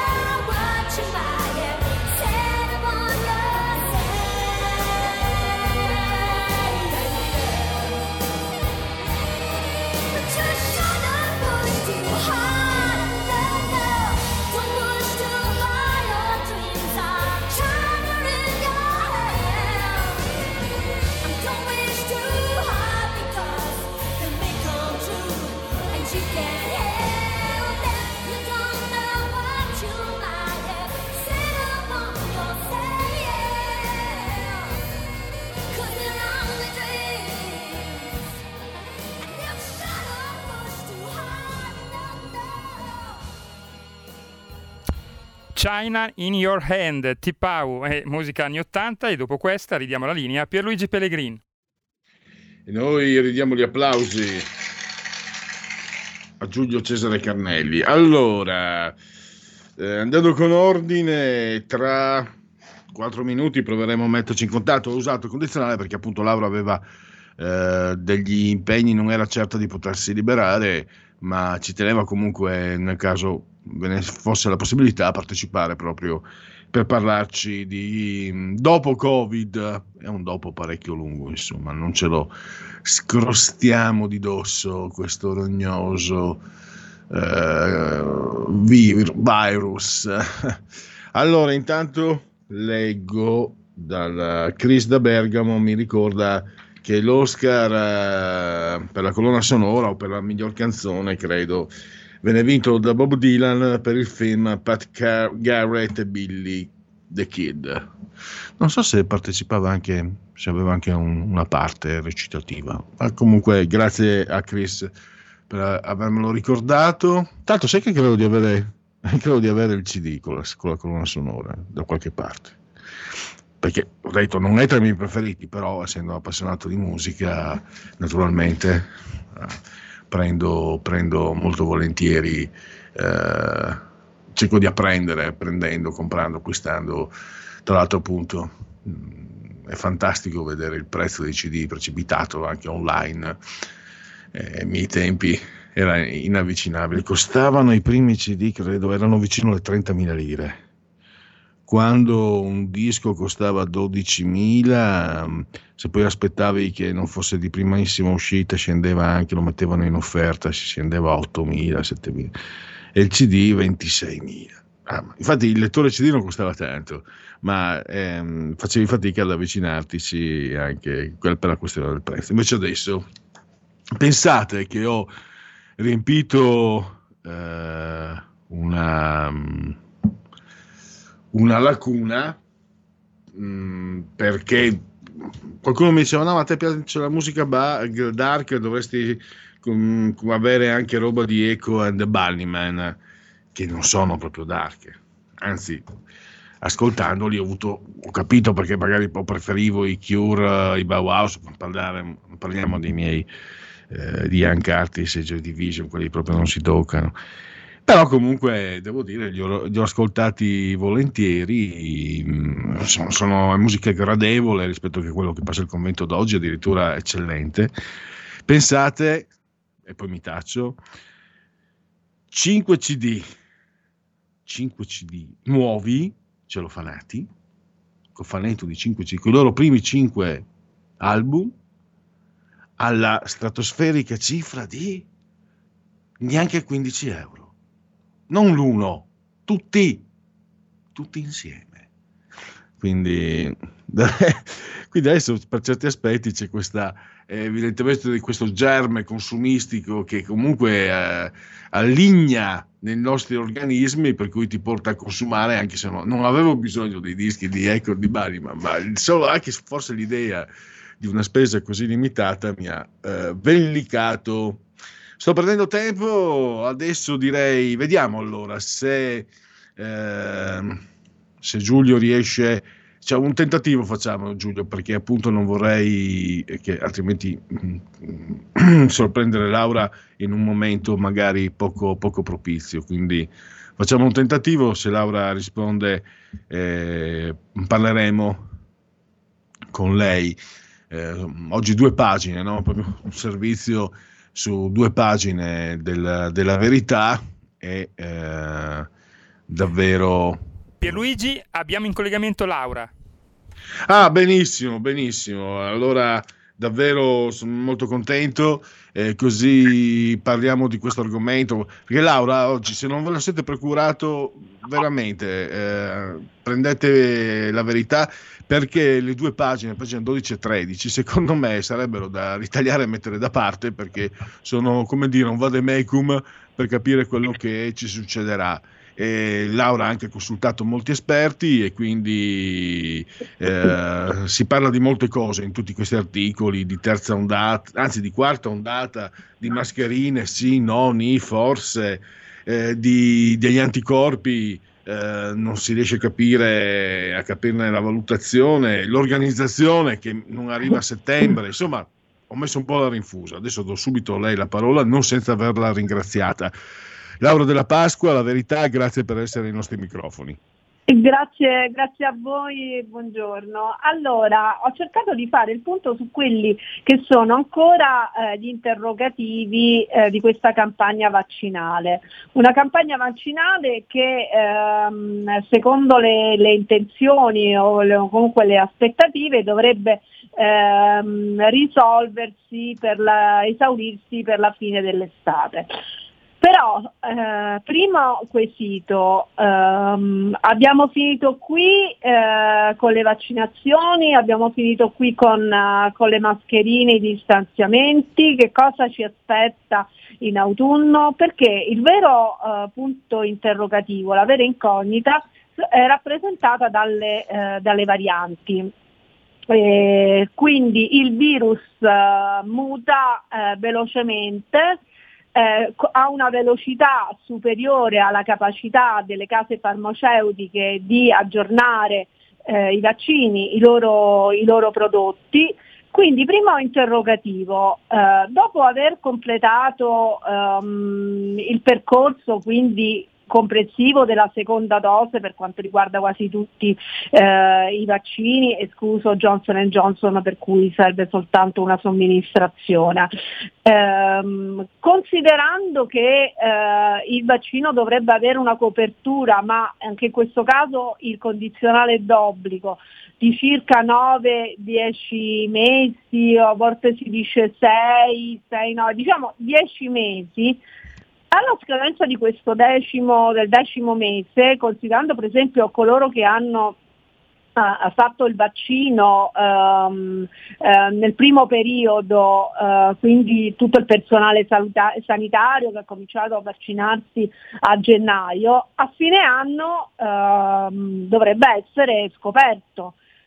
Quindi si farà primo quesito, si farà una terza somministrazione oppure si tornerà alla casella di partenza, cioè si ricominceranno con una vaccinazione e poi la seconda dose?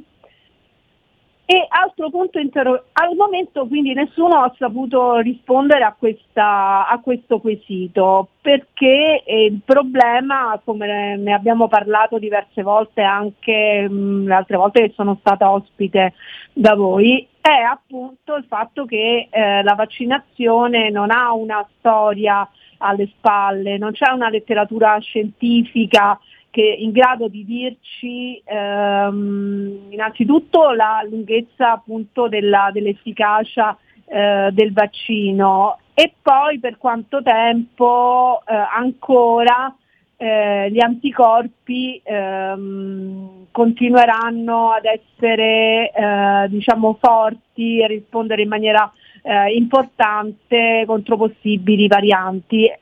Al momento sappiamo che questo vaccino, quasi tutti diciamo gli scienziati, i virologi sono concordi su questo punto, che questo vaccino è resistente alle varianti che conosciamo.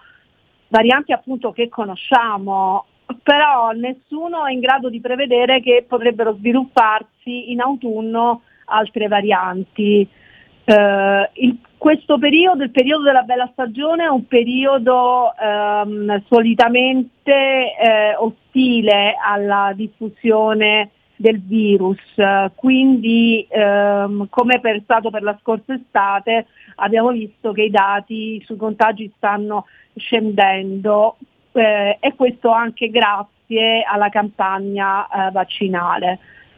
Però a ottobre, comunque a fine anno, il problema potrebbe riproporsi, perché appunto abbiamo detto che a fine anno andrà in scadenza la copertura per coloro che sono stati vaccinati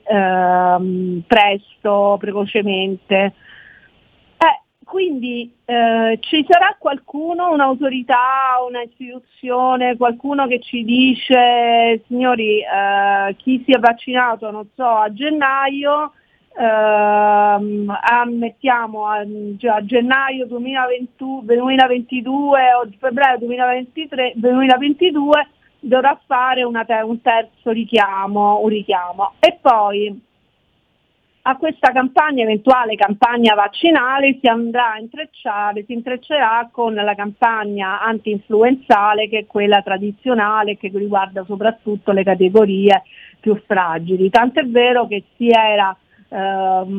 sta ipotizzando di fare in un'unica somministrazione sia il vaccino antinfluenzale che il vaccino anti-Covid.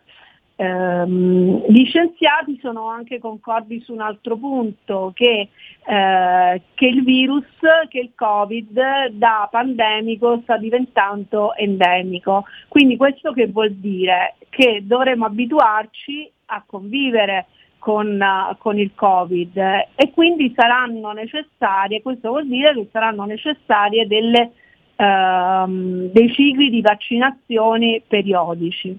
Altra domanda: dovremmo continuare a usare la mascherina e tutti i dispositivi di protezione, compreso il distanziamento sociale? Quindi questo è un altro punto interrogativo. Allora, ho visto alcune dichiarazioni molto ottimistiche, magari tra un mese, tra 2 mesi, in piena estate, all'aperto possiamo liberarci della mascherina. Ok, all'aperto. Però ricordiamo che il vaccino non ha una protezione al 100%. Ha una protezione che arriverebbe, anche qui è il condizionale d'obbligo perché non c'è una letteratura scientifica a riguardo, arriverebbe a circa il 90%. Naturalmente con il passare del tempo questa protezione diminuisce, quindi a quel punto logica vorrebbe che dovremmo rimettere le mascherine, anche perché non è che siamo totalmente immuni dal virus, anzi chi è vaccinato può diventare anche un soggetto che trasmette il Covid. Ci sono delle statistiche che indicano che ci sono ancora molti ultrasessantenni che non hanno fatto la vaccinazione e quindi sarebbero più esposti qualora i già vaccinati non usassero determinate precauzioni. Ecco, avevo visto anche un fatto, tu hai riportato l'accordo con la Pfizer, l'Unione Europea, 1.800 miliardi di dosi entro, se non sbaglio, l'ho scritto, il 2023. Non mi sembra sia solo una questione di preventiva, credo che ci sia anche qualcosa di previsionale, come stavi dicendo tu. Diciamo che hanno firmato questo nuovo contratto con Pfizer fino al 2023 e quindi tutto lascerebbe intendere che fino al 2023 dobbiamo fare delle vaccinazioni periodiche. Peraltro anche la Food and Drug Administration degli Stati Uniti ha annunciato che si prepara una nuova campagna vaccinale con richiami fra i 9 e i 12 mesi dopo il completamento del primo ciclo delle due dosi. E sappiamo che gli Stati Uniti sono più avanti rispetto all'Italia, rispetto comunque all'Europa in generale per quanto riguarda le somministrazioni, la copertura della popolazione. Quindi diciamo lì dove la ricerca è più avanzata si è messo in conto che ci saranno dei richiami, cioè non è finita qui purtroppo, ecco, anche se magari forse abbiamo passato la parte più dura, più cupa, però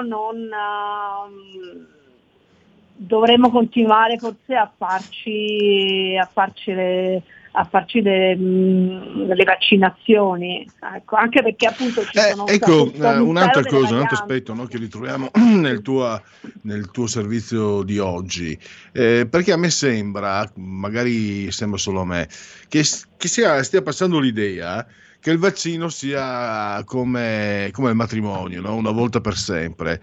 E invece, devo dire un paio di mesi fa, anche di più, io ho una compagna che è infermiera dal 1981, diplomata, specializzata, 2 diplomi, eccetera, quindi la sa lunga, davvero, non perché la mia compagna. E mi diceva, ma cosa credi? Vedrai che sarà come il vaccino per l'influenza, devi fare un richiamo ogni anno. E ho visto nella tua ricostruzione, questo è un dato che viene dato abbastanza per probabile, mentre questo non lo si ritrova finora nella comunicazione, no? Non si riporta quello che forse anche a livello di buonsenso dovrebbe essere una probabilità sensibile, cioè quello che non è che lo fai una volta, non è come quello della TBC. Certo, non è... Vabbè, innanzitutto ormai i matrimoni una volta per sempre non esistono più, sono ad articoli dei giornali, cioè ci facciamo l'apertura di un giornale sul matrimonio dura per sempre.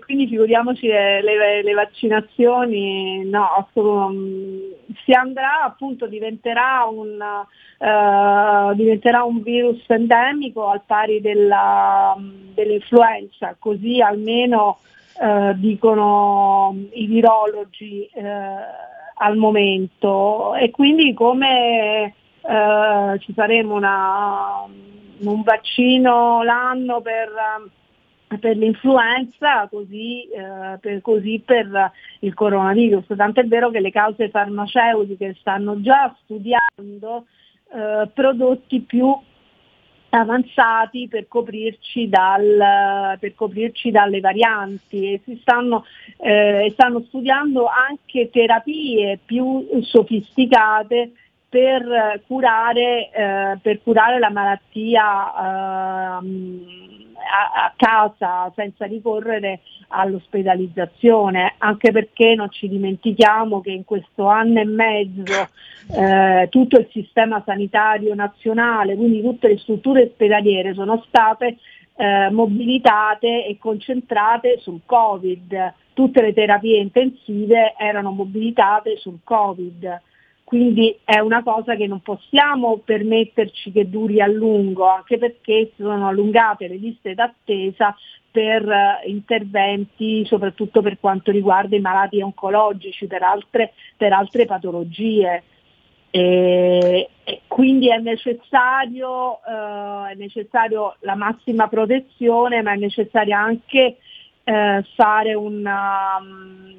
intraprendere delle terapie domiciliari che non portino in ospedale. Certo, quello che dici tu è condivisibile, assolutamente lo condivido in pieno, nel senso che sta passando il messaggio liberi tutti, basta vaccinarsi, addio mascherine, torniamo. Però è anche, penso che da parte delle autorità ci sia anche l'intenzione di lanciare dei messaggi positivi in un bilanciamento tra quelle che sono le esigenze sanitarie e le esigenze dell'economia. Ecco, io la leggo in questo senso, i messaggi che lancia Draghi sono messaggi che vanno in questa direzione, cioè bilanciare ridare al Paese ottimismo perché sappiamo che appunto la ripresa, non c'è ripresa economica senza ottimismo, senza fiducia nel futuro e al tempo stesso tenere la guardia alzata per quanto riguarda la pandemia. Quindi, certo, come dire, un colpo al cerchio e l'altro alla botte, ecco. Siamo in conclusione e tra l'altro ho notato anche solo tu e il tuo giornale state dando importanza alla questione delle terapie domiciliari, che per quello che posso capirne io è davvero molto importante, ma viene trascurata dai media e dal resto.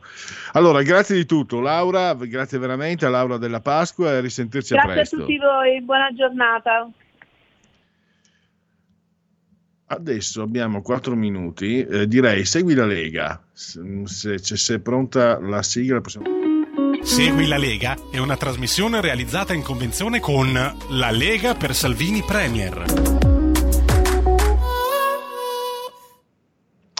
Allora, segui la Lega, legaonline.it, scritto legaonline.it, il link per vedere dove sono collocati i gazebo sabato 29 e domenica 30 maggio in 2000 piazze in tutta Italia.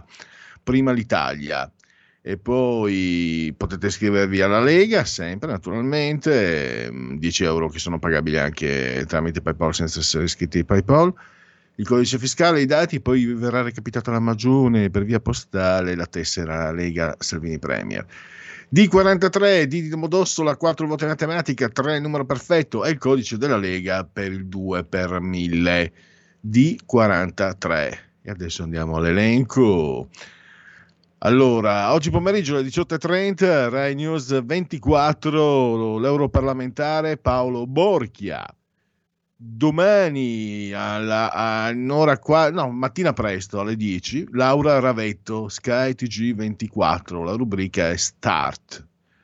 Sempre domani alla mattina alle 11, la 7, l'aria che tira il presidente dei senatori leghisti a Palazzo Madama, Massimiliano Romeo, mi piace ricordarlo, voce storica di Radio Padania di un tempo. Dopodomani, cioè mercoledì 26 di maggio alle 17:15, Sky TG24, la rubrica è Economia, Marco Zanni, l'europarlamentare Marco Zanni. E chiudiamo questo elenco andando a giovedì, ora antelucana, cioè alle 9:40 del mattino, la 7, l'emittente, la trasmissione Coffee Break, Lucia Borgonzoni, sottosegretario ai beni e attività culturali. Segui la Lega è una trasmissione realizzata in convenzione con La Lega per Salvini Premier. Allora, non andate via, continua il punto politico, non c'è oggi il Giustizia è fatta di Alessandro Marelli, ma diamo l'abbrivio, domani mattina vi spiegherà tutto il direttore Giulio Cainarca, a un ciclo di interessanti interviste svolte dal collega Bolognetti di Radio Radicale. Si parla molto di virus, molte interviste molto interessanti e guarda caso oggi cominciamo col botto dopo le 17, quindi fra 3-4 minuti dopo l'intervallo, con Claudio Borghi Aquilini e Bolognetti, quindi sicuramente ci sono i fuochi pirotecnici. Poi domani naturalmente il direttore Giulio Cainarca vi spiega un po' tutto, insomma diciamo che questo è un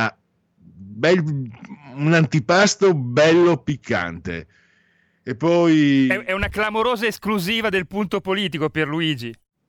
Esatto, che oggi quindi si svolge in una versione normal. Domani siamo small, ben per voi e ben per me. Mercoledì, giovedì e venerdì, purtroppo per voi e purtroppo per me, XL dalle 3 alle 5:30, sempre del pomeriggio. Purtroppo l'ANSA si continua a parlare di questa terribile tragedia, la funivia del Mottarone, il freno non ha funzionato e l'apertura dell'ANSA che tratta poi recovery, intesa su governance, il decreto in settimana al Consiglio dei Ministri, Fedriga, Presidente delle Regioni, verso linee comuni per le regioni in zona bianca. Ecco Pierluigi, scusami, proprio sulla prima notizia che hai detto dell'ANSA, visto che proprio l'anno scorso ero andato con la mia ragazza proprio su quella funivia, ricordiamo che poteva essere una tragedia ancora peggiore perché è omologata per portare 40 persone, ma per le norme Covid erano solo 15. Beh, fatto bene. Tra l'altro sì, è chiaro, allora noi siamo anche colpiti, io stesso con la mia compagna siamo andati più volte negli anni scorsi, quindi rimani ancora più colpito, ma oggettivamente insomma la notizia in sé è tristissima. Chiudiamo allora, comunque adesso restate lì perché davvero Bolognetti, Aquilini, Borghi, Claudio Borghi, fuochi pirotecnici su Virus e dintorni. Grazie a Giulio Cesare Carnelli, grazie naturalmente a Silvio Suatore di comando in regia tecnica. Dopo l'intervista di Bolognetti a Borghi, vi ricordo alle 17:30 area di servizio vi aspetta Matteo Furian o Furian. Quindi grazie a voi per aver scelto anche oggi RPL, la vostra voce e la vostra radio. Buon proseguimento. Da oggi la tua radio è ascoltabile anche con la televisione in digitale. Sul telecomando della televisione digitale o del tuo ricevitore digitale puoi scegliere se vedere la TV o ascoltare la radio. Risintonizza i canali radio e troverai anche RPL, canale 740. La tua radio. Porta con te ovunque RPL, la tua radio. Scarica l'applicazione per smartphone o tablet dal tuo store o dal sito radiorpl.it. Cosa aspetti?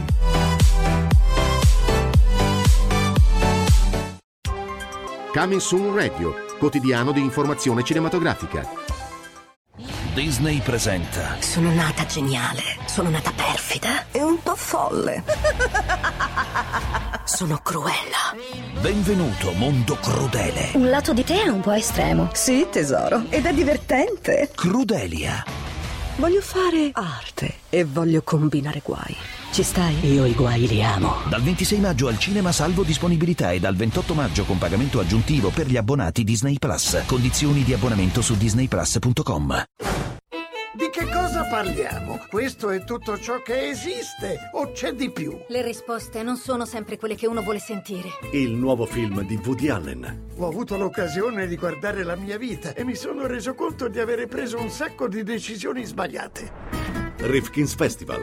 Finalmente al cinema. Padre, lei possiede un dono. Tu credi nei miracoli? Sì.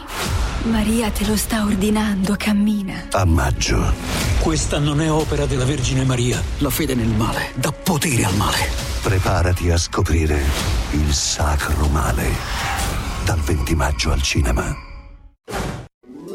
Stai ascoltando RPL. La tua voce è libera, senza filtri né censura. La tua radio.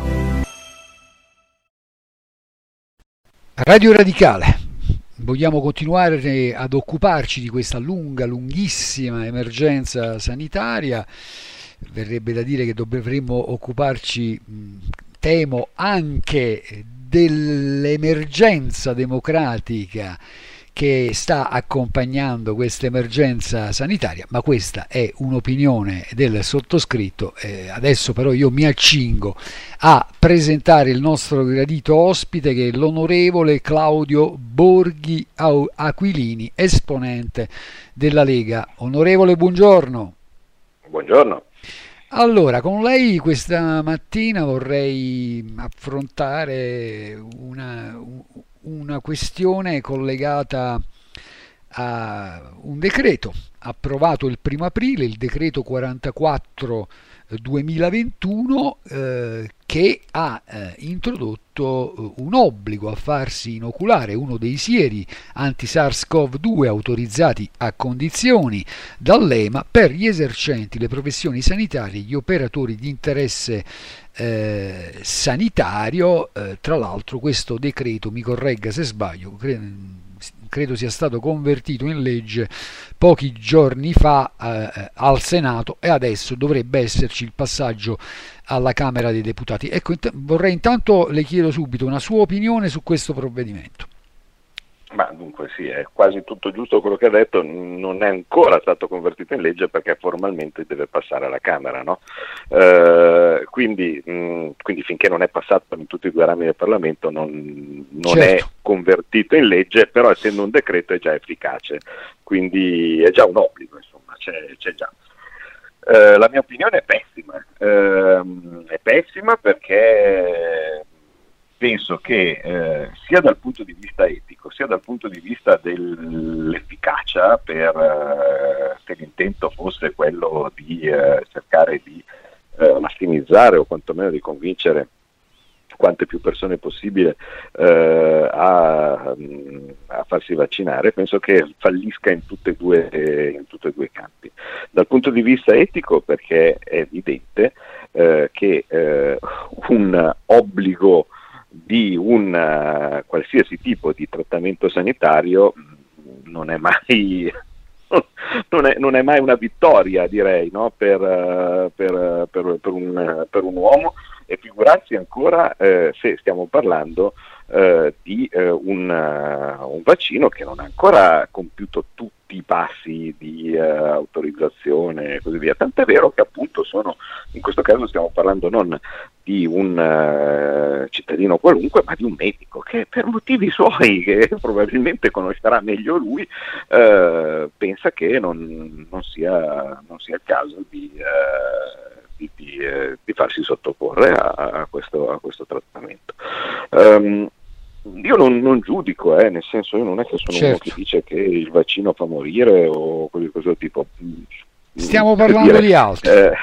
Stiamo parlando di altro. E non stiamo facendo una campagna contro la vaccinazione. Io non sono un farmacologo, ma proprio non ho la competenza. Però lei ha detto, il vaccino. Onorevole, lei ha detto una cosa giustissima ed l'ha sottolineata con la penna rossa. Ha detto autorizzati a condizioni. Basterebbe guardare un regolamento della Commissione europea del 2006, un regolamento tuttora vigente. Quel regolamento, l'articolo 4 del regolamento, di quel regolamento, spiega benissimo quando può intervenire un'autorizzazione a condizioni e che cosa implica un'autorizzazione a condizioni, e cioè un'autorizzazione che interviene, lo scrivono loro, non lo dico io, in carenza di dati sull'efficacia e la sicurezza, in assenza, quando magari c'è un'assenza di alternative.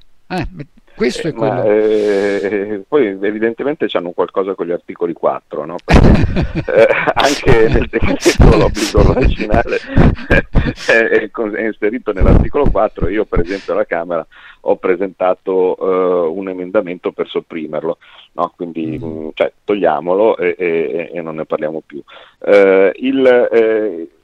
Il punto secondo, diciamo così, no, ovviamente a favore di questa decisione che sarebbe saggia, vale a dire di toglierlo questo articolo, è derivante dal fatto, appunto, dall'obiettivo che supponiamo che sia condivisibile, io tutto sommato penso che lo sia, di massimizzare la copertura vaccinale nella popolazione.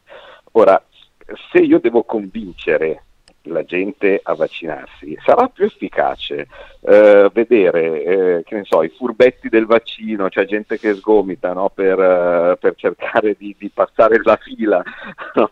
e farsi vaccinare prima, o vedere delle persone che lottano per non averlo. Secondo me, cioè, adesso non è che voglio fare il genio del marketing, anche lì che non è il mio mestiere, però io penso che se un medico non ha intenzione per motivi suoi, no, di farsi vaccinare, io penso che sia molto determinato nella sua scelta, e essendo molto determinato nella sua scelta penso che potrà mettere in atto delle iniziative di resistenza, no? Mettiamola così. E allora noi che cosa facciamo? Vediamo un medico in piazza con un cartello licenziato perché non si è fatto vaccinare e pensiamo che sia uno spot per i vaccini, che faccia venire in mente alla gente che bello, adesso devo andare a correre a vaccinarmi, o il contrario. Io veramente non capisco, no? E quando non capisco mi viene il sospetto che in realtà le motivazioni possono essere altre, perché se non c'è logica, spesso e volentieri la logica è diversa, no? Una di queste motivazioni, che io temo che sia, sarebbe semplicemente in parallelo a certe cose che non mi spiegavo relative alle chiusure, lockdown e così via, vale a dire a una specie di sentimento di rivalsa o quantomeno di dispetto che chi in questo momento è al governo della sanità, vale a dire il ministro Speranza, ha nei confronti di determinate categorie che possono essere i liberi professionisti, imprenditori, ristoratori e così via, e anche il farmacista, il medico, l'infermiere, c'è la libera professione che a qualcuno evidentemente non sta simpatico. Allora si inventano delle maniere molto creative di punirli, mettiamola così. Volevo richiamare la sua attenzione su un aspetto, ci tengo ad avere la sua opinione. Alla luce di questo articolo 4, quando andiamo a vaccinarci, chi decide di vaccinarsi deve firmare un consenso informato, anche se qualcuno in TV il 14 marzo ha fatto un'affermazione abbastanza grave dicendo: diamo per scontato il consenso informato, e cioè il dottor Burioni. Va bene, diamolo per scontato. Insomma, non sarei troppo d'accordo, per dirla tutta, però alla luce di quell'articolo 4, di fatto il consenso informato per le categorie interessate da questo decreto in attesa di conversione in legge, e come giustamente lei ha sottolineato, però adesso è in vigore, quindi c'è il consenso informato, non diventa un consenso di fine, in buona sostanza, coatto, obbligato? È perché io che scelte ho? Mi verrebbe da dire che è un controconsenso, il controsenso, no? Cioè, io devo dare un consenso per una cosa che non voglio, e quindi ho il controconsenso, e aggiungo anche un altro aspetto critico secondo me, che è la questione privacy.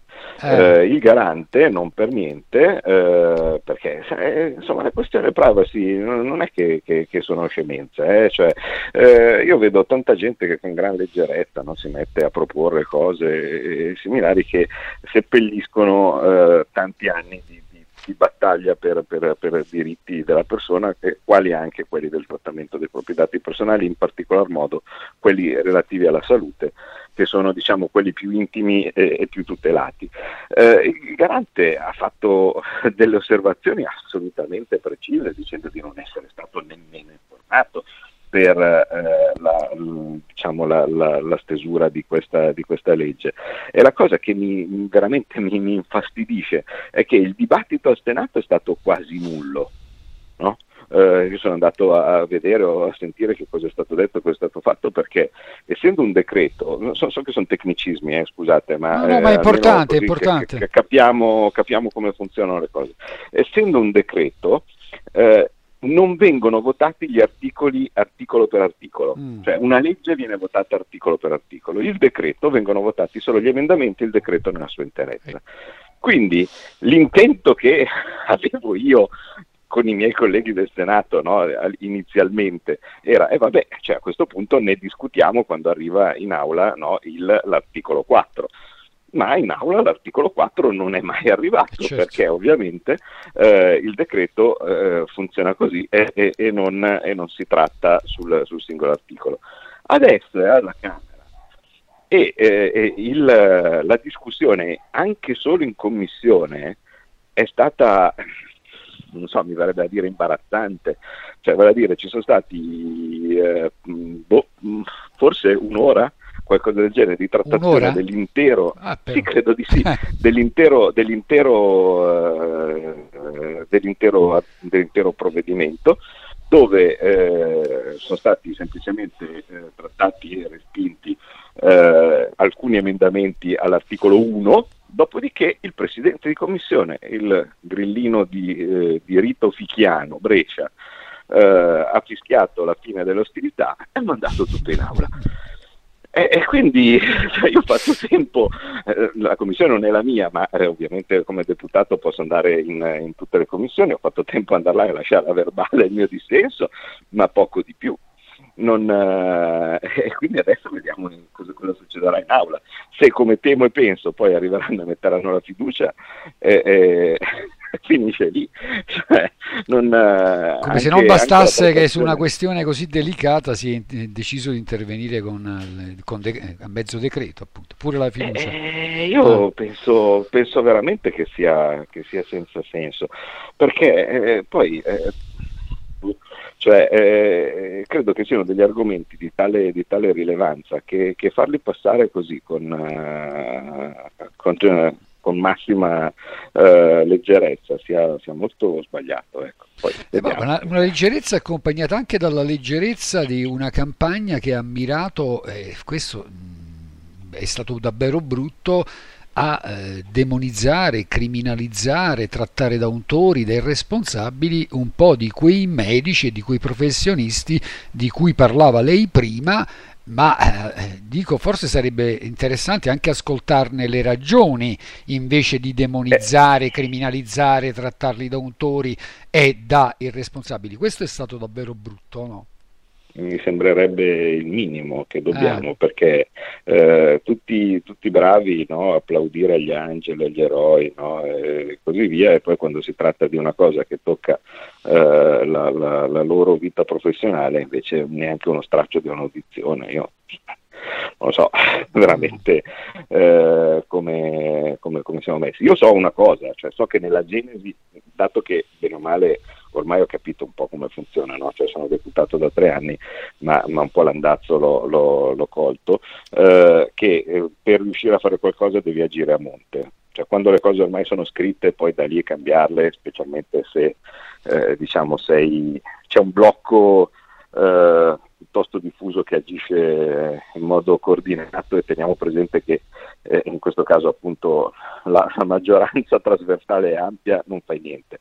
Io so che quando il decreto era in fase di stesura, Salvini, ero lì nel suo ufficio, sono testimone diretto, non ho tema di smentita, ecco, diciamo così. Salvini ha cercato di protestare perché lui è, diciamo, personalmente contrario a ogni tipo di obbligo, dicendo che questa cosa appunto non doveva entrare in questo decreto. Ero lì mentre lui era al telefono con Draghi, quindi sto dicendovi di cose di primissima mano. Dall'altra parte, cos'è successo? È successo che tutti i componenti dell'attuale maggioranza invece erano assolutamente a favore, e tenendo presente che la cosa che ha originato questo articolo è stato un disegno di legge, una proposta di legge di Forza Italia, nello specifico la proposta di legge della senatrice Ronzulli.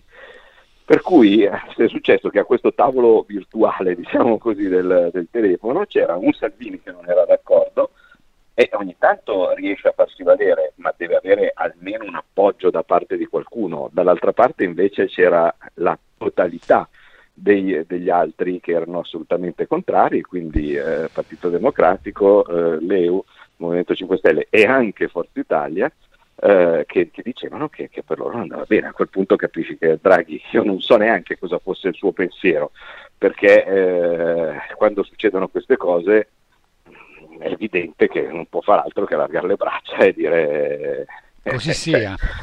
Registro che vi è una vasta maggioranza, ecco, no? Per dire, ci fosse stato Forza Italia dalla nostra, come ogni tanto succede, per esempio per i temi delle riaperture, no, e similari, a quel punto un minimo di contraddittorio avrebbe comportato magari riuscire a ottenere degli spazi più ampi di dibattito, e invece così non è stato.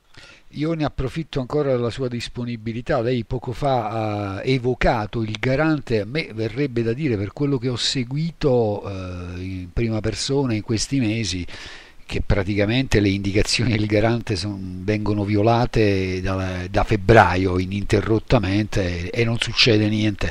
Penso anche a elenchi di insegnanti, eppure era stato chiaro il garante su questo, che magari sono andati avanti e indietro con i segni di spunta, quasi come se ci fossero delle liste di proscrizione. Ma vabbè, ma appunto, però il garante il 14 maggio del 2021 ha avvertito l'urgenza di intervenire di nuovo. Lei lo avrà senz'altro letto, dicendo: nel quadro delle norme a tutela della dignità e della libertà degli interessati sui luoghi di lavoro, infatti non è consentito al datore di lavoro raccogliere direttamente dai dipendenti, dal medico competente, eccetera, eccetera, una serie di dati, tenuto conto, dice il garante, dello squilibrio e come l'ha ritorto del rapporto tra datore di lavoro e dipendente. Il consenso del lavoratore non può costituire in questi casi un valido presupposto per trattare i dati sulla vaccinazione, così come non è consentito far derivare alcuna conseguenza né positiva né negativa dall'adesione o meno. Ecco, io temo che il garante sia intervenuto perché in realtà queste cose stanno già avvenendo, magari sono avvenute per alcuni settori del pubblico impiego, e vorrei ricordare, poi mi taccio perché ci tengo molto ovviamente a sentire la sua, ma il Consiglio d'Europa a gennaio, lei lo ricorderà, ha votato un'interessante risoluzione, per carità, non vincolante dal punto di vista giuridico, non è, lo dico per onestà e per correttezza, una risoluzione contro i vaccini, tutt'altro, ma in quella risoluzione il Consiglio d'Europa ha avvertito l'urgenza di fare tre affermazioni che, diciamo, avrebbero potuto anche rappresentare un'interessante base di discussione e di riflessione collettiva. 1. Nessuno, gli stati informino i cittadini che la vaccinazione non è obbligatoria e che nessuno deve sottoporsi se non vuole. Nessuno deve essere discriminato per la decisione di non essersi sottoposto a vaccinazione. E poi aggiunge anche il Consiglio d'Europa un'altra cosetta pure di un certo interesse, che i passaporti vaccinali al momento non hanno ragione di esistere, perché non ci sono una serie di elementi su base scientifica che li giustificherebbero. Ma questo è corretto e diciamo, ricordo anche un paio di cose, perché sempre uno deve capire anche lì l'origine, no, delle questioni. Allora, il Consiglio d'Europa innanzitutto è un organo politico. Certo. No? E ci sono dentro rappresentanti di tutte le nazioni, più largo rispetto all'Unione Europea perché ci sono molti più paesi rappresentati. È preesistente all'Unione Europea, istituito con il Trattato di Londra, no? E tratta questioni relative ai diritti umani e similari, quindi non è esattamente una sciocchezza. Certo. Tenendo presente che nel Consiglio, diciamo, nello stesso palazzo e nello stesso, diciamo, gruppo di istituzioni c'è anche la Corte Europea dei diritti dell'uomo, che nonostante qualcuno magari non lo sappia, non è anche in questo caso parte dell'Unione Europea, no? Quindi diciamo, il Consiglio d'Europa e la Corte Europea dei diritti dell'uomo sono vicini di casa, no? Diciamo, sono stretti parenti. Questa risoluzione è stata votata anche da rappresentanti italiani, fra cui anche quello del mio partito, no? Quindi, chi era? Puoi ricordarcelo? Sì, è l'onorevole Ribolla. Ok. Peraltro di Bergamo, quindi oltretutto uno di quelli che forse anche all'interno del mio partito sono un po' più scottati, no, dalla questione Covid, no? Perché certo. Insomma,